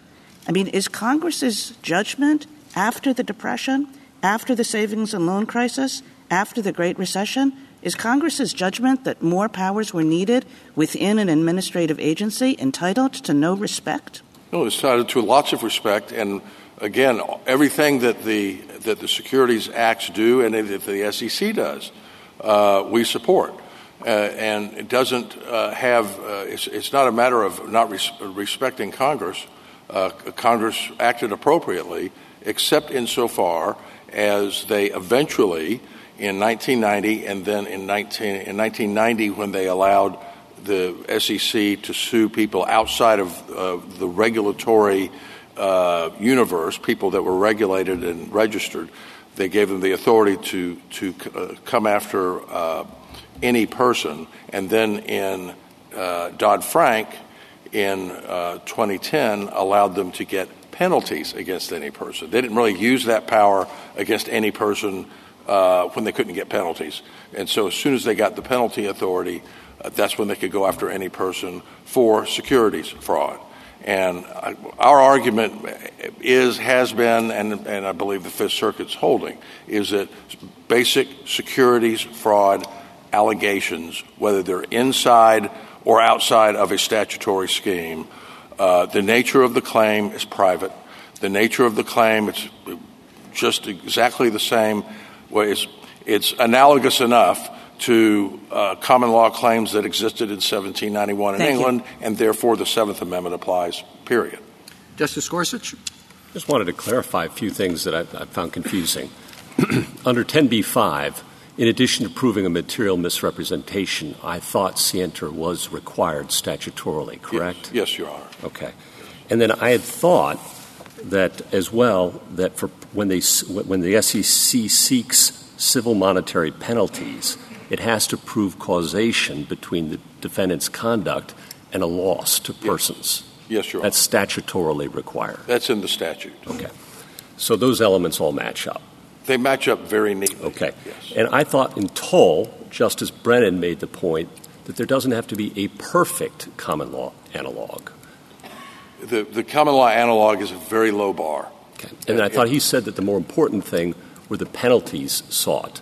That you look at the common law analog of the cause of action and the, and, and the relief sought. And where those, and, he placed special emphasis on the second part. C- c- correct, Your Honors, and that, that the main issue, the more important of the two elements, was not the 1791 guidepost, but was was actually the, the whether or not the government's seeking penalties. And so it's all about, you know, pe- if the government's seeking penalties, the the government is required to take the case again under all of the other uh, elements we've talked about is required to take the case in front of a jury if, the, if, if their target wants a jury trial. And Congress is free to prescribe that and extend that and expand it any way it wants. It just can't take away a person's right to be heard before his peers. Correct. And for that matter, the SEC could fix this problem by itself this afternoon uh, by giving people the option. The problem here is that it's mandatory, it's coercive. Most of the other cases, uh, situations at other agencies, people have an opt out or they can choose which, which forum they go in. Uh, the problem here is that it's coercive, and so the SEC gets to gets to stri- unilaterally strip your Seventh Amendment and a number of other rights away by choosing that forum. Thank you. The SEC could fix that in a heartbeat. Thank you, Justice Kavanaugh. Yeah, two questions. Um, for those cases that are covered by your rule, whatever the scope of that is, agencies, I think under your approach, could still bring those same suits in federal court. Uh, so there'd still be full enforcement of all the regulatory statutes, environmental securities, what have you. But Mr. So I think I understand your point on that. But Mr. Fletcher says that's still a big problem because Congress would have to enact statutes that allowed agencies that don't have the authority to go to federal court to do so, and he says that would be a burden on federal courts. And I just want to get any response you might have to that. If, if, there, if, there's a, if there's a common law claim for penalties embedded in some of those statutes, then the answer is yes. Uh, uh, well, that's not the question.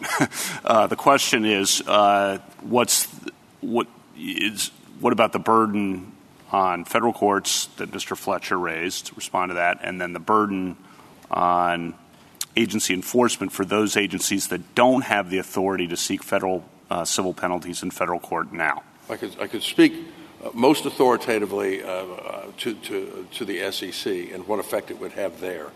Uh, the SEC, seeing the handwriting on the wall, has already, I believe, withdrawn or re- returned its, its securities fraud cases back to federal courts. So this whole notion of choking the federal courts with lots and lots of cases uh, is, it didn't happen because they've already been returned to the federal courts. Soon after they got this authority in 2010, it went way up, and then these constitutional challenges started getting filed that went back down. And so I don't think, in fact, I think the, the impact at the SEC if this court upholds the Fifth Circuit on the Seventh Amendment, will be zero. It'll be virtu- virtually nothing.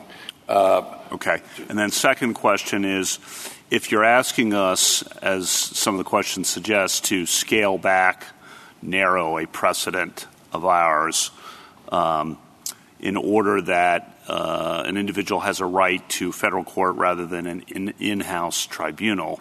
Before we do that, we should know that it's more than just housekeeping, that it matters and you haven't really said, you know, it really matters to be in federal court rather than in-house agency tribunal, and here's your opportunity. You mean it matters constitutionally or is no, it practical? No, matters uh, like, you know, we could change precedent, but if it doesn't have any impact other than housekeeping of where you file your briefs, which tribunal you file it in, then, you know, that's, that's a lot to ask us to narrow a precedent well, for where you uh, file your briefs but does it matter? It, it, it matters. It, it, obviously does, but how and why and how much? It matters. It matters quite a bit. You know, to even beyond the right to trial by jury, uh, which which is uh, the most important of the ramifications.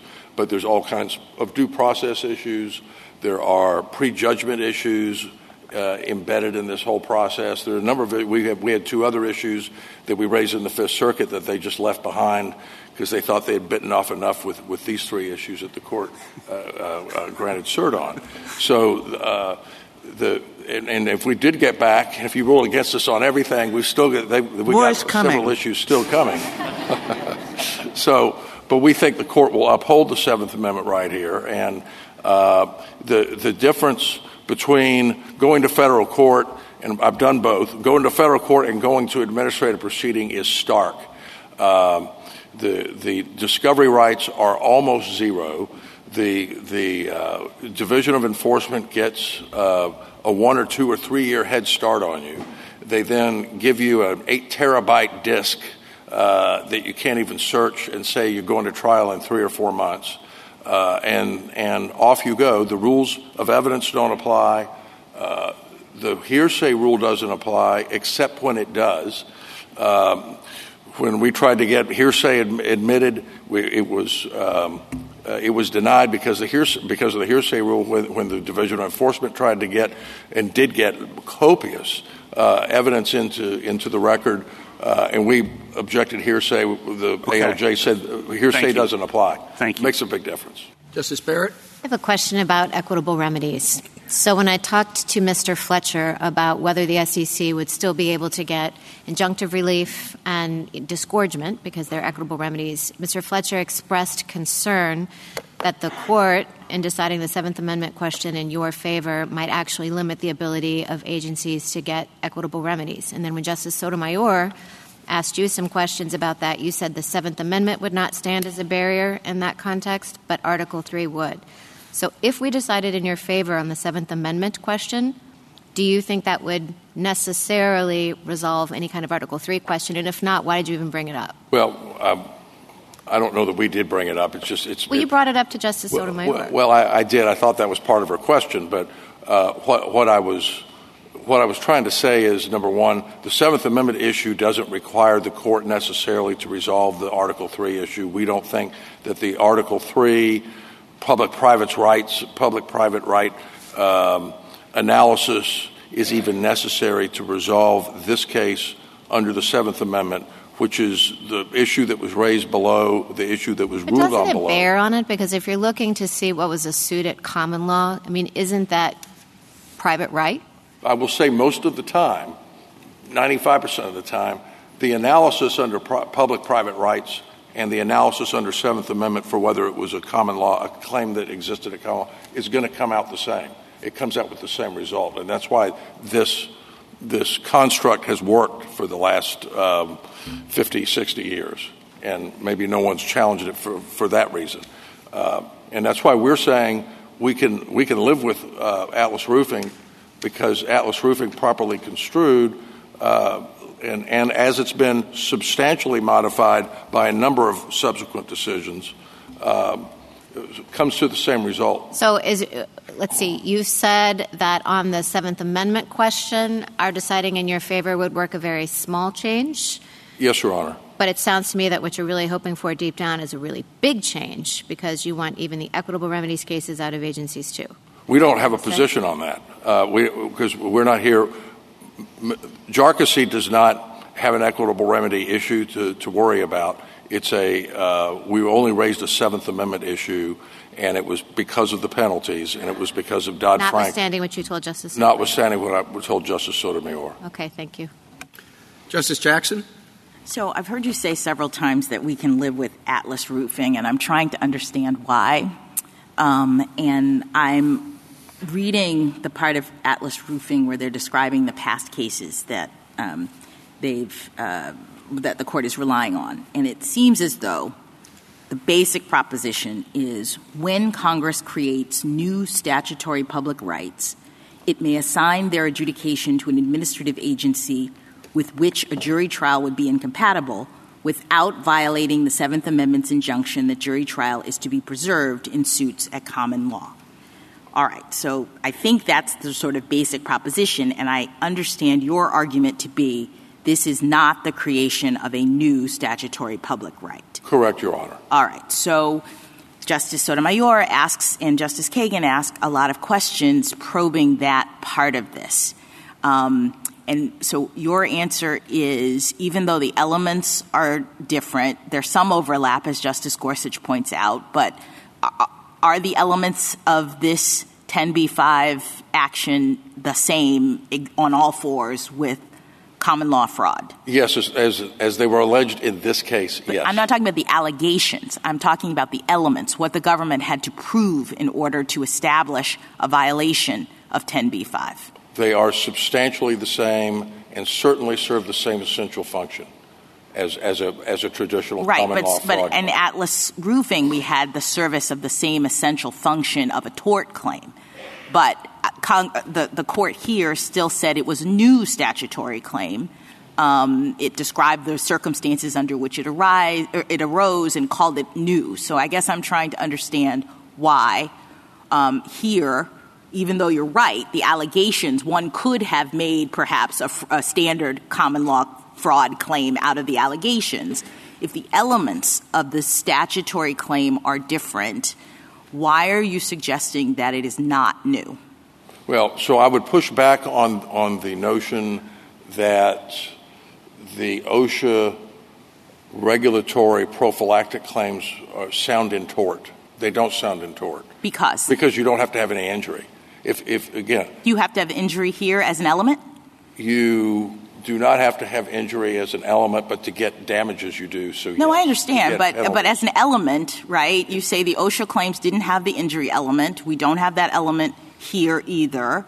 So why are these claims old and those claims Be- new? Because those claims are again they're so they're so prophylactic as to whether your ceiling cover is in exactly the right position. No one could sue in tort over that because there's no there because the duty is arising out of the, the only out of the statute. All right, and the duty here is arising out of the statute in the same way, I think. But let me just ask you this: You keep uh, talking about Gran, Fanci- Granfinanciera, if I'm pronouncing it correct. I guess I'm a little worried about the rule that you're asking us to adopt, um, insofar as it's suggesting that it doesn't have to be a common law claim that Congress has appropriated on all fours with all the elements.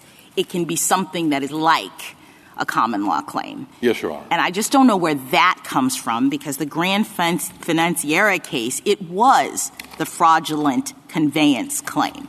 It was the sort of scary scenario in which Congress is moving actual common law claims into the administrative process or in, in that case into the bankruptcy process. And the court rightly said, no, I'm sorry, you have a Seventh Amendment problem with doing that. So I, I don't know that Granfinanciera gives you the rule that we have previously held that something that looks like a common law claim, even though it's statutorily new, um, ha- raises the same kind of Seventh Amendment issue. Well, you know, so really what Granfinanciera stands for in this case is, is again, the condemnation of taxonomic changes. And, and But it's they- only taxonomic if it's actually the same claim, right? I mean, if it's if it's the same claim on all fours and Congress is just changing the name, then I get you. you we have exactly the problem that the Seventh Amendment is concerned about.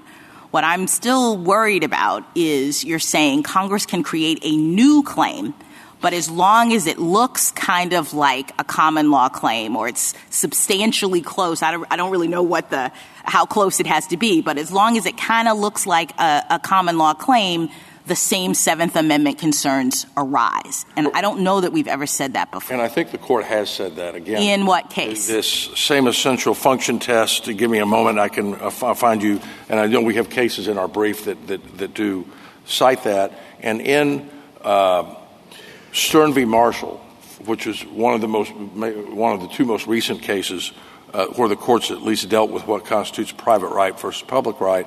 Uh, this court uh, gave a sort of a, a, nice listing of about five examples of, of, how you can tell the difference. And a private right uh, uh, says that the underlying claim for relief, quote, does not flow from a federal statutory scheme, as in Thomas, or is not completely dependent upon adjudication of a claim created by federal law. Thank you. Thank you, counsel. Rebuttal, Mr. Fletcher. Thank you, Mr. Chief Justice. I'd like to say just a quick word about removal and then talk about the Seventh Amendment issue. So, on removal, I just want to take it at a 30,000 foot level. I think the lesson from this court's cases is that, is that removal is about accountability and control. And in Free Enterprise Fund, there was a real concern that the president, regulated parties, and the public wouldn't know whether or not the Securities and Exchange Commission actually supported the enforcement and policy actions that the board was taking or just had to tolerate those actions because of the strict removal protection. Now, apply those same questions here, and you get exactly the opposite results. Here, we know exactly what the Commission thinks about the ALJ's decision in this case because the Commission had the right to and exercised the right to conduct plenary review, adopt parts of it, and reject other parts of it. I think that's constitutionally adequate means of supervision of adjudicative officers. We think that's the lesson from the plurality opinion in Arthrex. Also, in Free Enterprise Fund, this court said the most telling problem with the scheme it confronted there was its novelty. That's the through line of this court's recent cases like Seila Law, like Arthrex, like Collins. No foothold in history or tradition is a telling constitutional problem. Here it goes the other way. The removal protection for ALJs has been a central feature of administrative law since the APA. Now, on the Seventh Amendment, Obviously, the focus is Atlas Roofing, and I think my friend has to do one of three things. He has to distinguish it, he has to convince you that you've overruled it already, or he has to convince you that you should overrule it now. And I don't think he's done any of those. So, first of all, on distinguishing it, I think it's helpful to be very concrete about what was at issue in Atlas Roofing. The statute at issue there said, and I quote, that employees had a right to be a workplace free from recognized hazards that were likely to cause serious injury or death. What had happened was that one employer failed to shore up a trench and it collapsed and an employee died, and another employee fell through an open roof and died. Those things could have been the basis for wrongful death or negligence actions evaluated under very similar standards, and yet the court had no problem saying that they were validly enforced through administrative proceedings because Congress had created a federal statutory scheme. It has done the same thing here. The securities laws serve different purposes than the common law of fraud. Congress is not just taking and federalizing disputes between private parties adjudicated in courts of common law. I think the clearest indication of that is this court's decision in Kokesh, which explained why the remedies that the SEC gets, even when they are monetary or compensatory, are not for private parties. They are remedies for a public wrong, and they are therefore properly considered penalties. I think for much the same reason, this is not the case where you have a concern about circumvention of the common law rights. I think the other thing that I would say is that he has tried to convince you that you've overruled Atlas Roofing already in Granfinanciera. But the parts of the opinion that he is talking about, and with respect, Justice Gorsuch, that you have quoted, are about suits between private parties. When you talk about suits involving the government, Granfinanciera is explicit. It says even when Congress does something that is closely analogous, that's a quote from the common law, or effectively supplants a common law cause of action with a new statutory cause of action enforced by the government, that is something that it can assign to an administrative tribunal. So finally, that leaves him, I think, asking you to overrule Atlas Roofing in one way or another on Seventh Amendment or on public rights. And I think there are several reasons not to do that. One is that my friend just hasn't asked. As Justice Sotomayor said, the word stare decisis do not appear in his brief. Even now, I don't think he has grappled with the practical consequences of adopting any of the rules that he has offered. And I also don't think he's given you a new principle to adopt. So I take the point, Justice Alito, about immigration cases and tax cases and customs cases. In some ways, those sound like public rights, but the cases involve the imposition of penalties, the requirement of private parties to pay penalties for violating those statutes. If you look at it from the private party's perspective, that's private property just like the civil penalty here. The Seventh Amendment and Article 3 don't apply differently in the immigration space. When the government seeks immigration penalties in court, it has to do it in front of a jury. So the reason why the government can get administrative penalties in immigration cases and in those other cases is because that is not an invasion of Article 3. It is not a violation of the Seventh Amendment. And for the reasons that the court said in Atlas Roofing, the same thing is true here.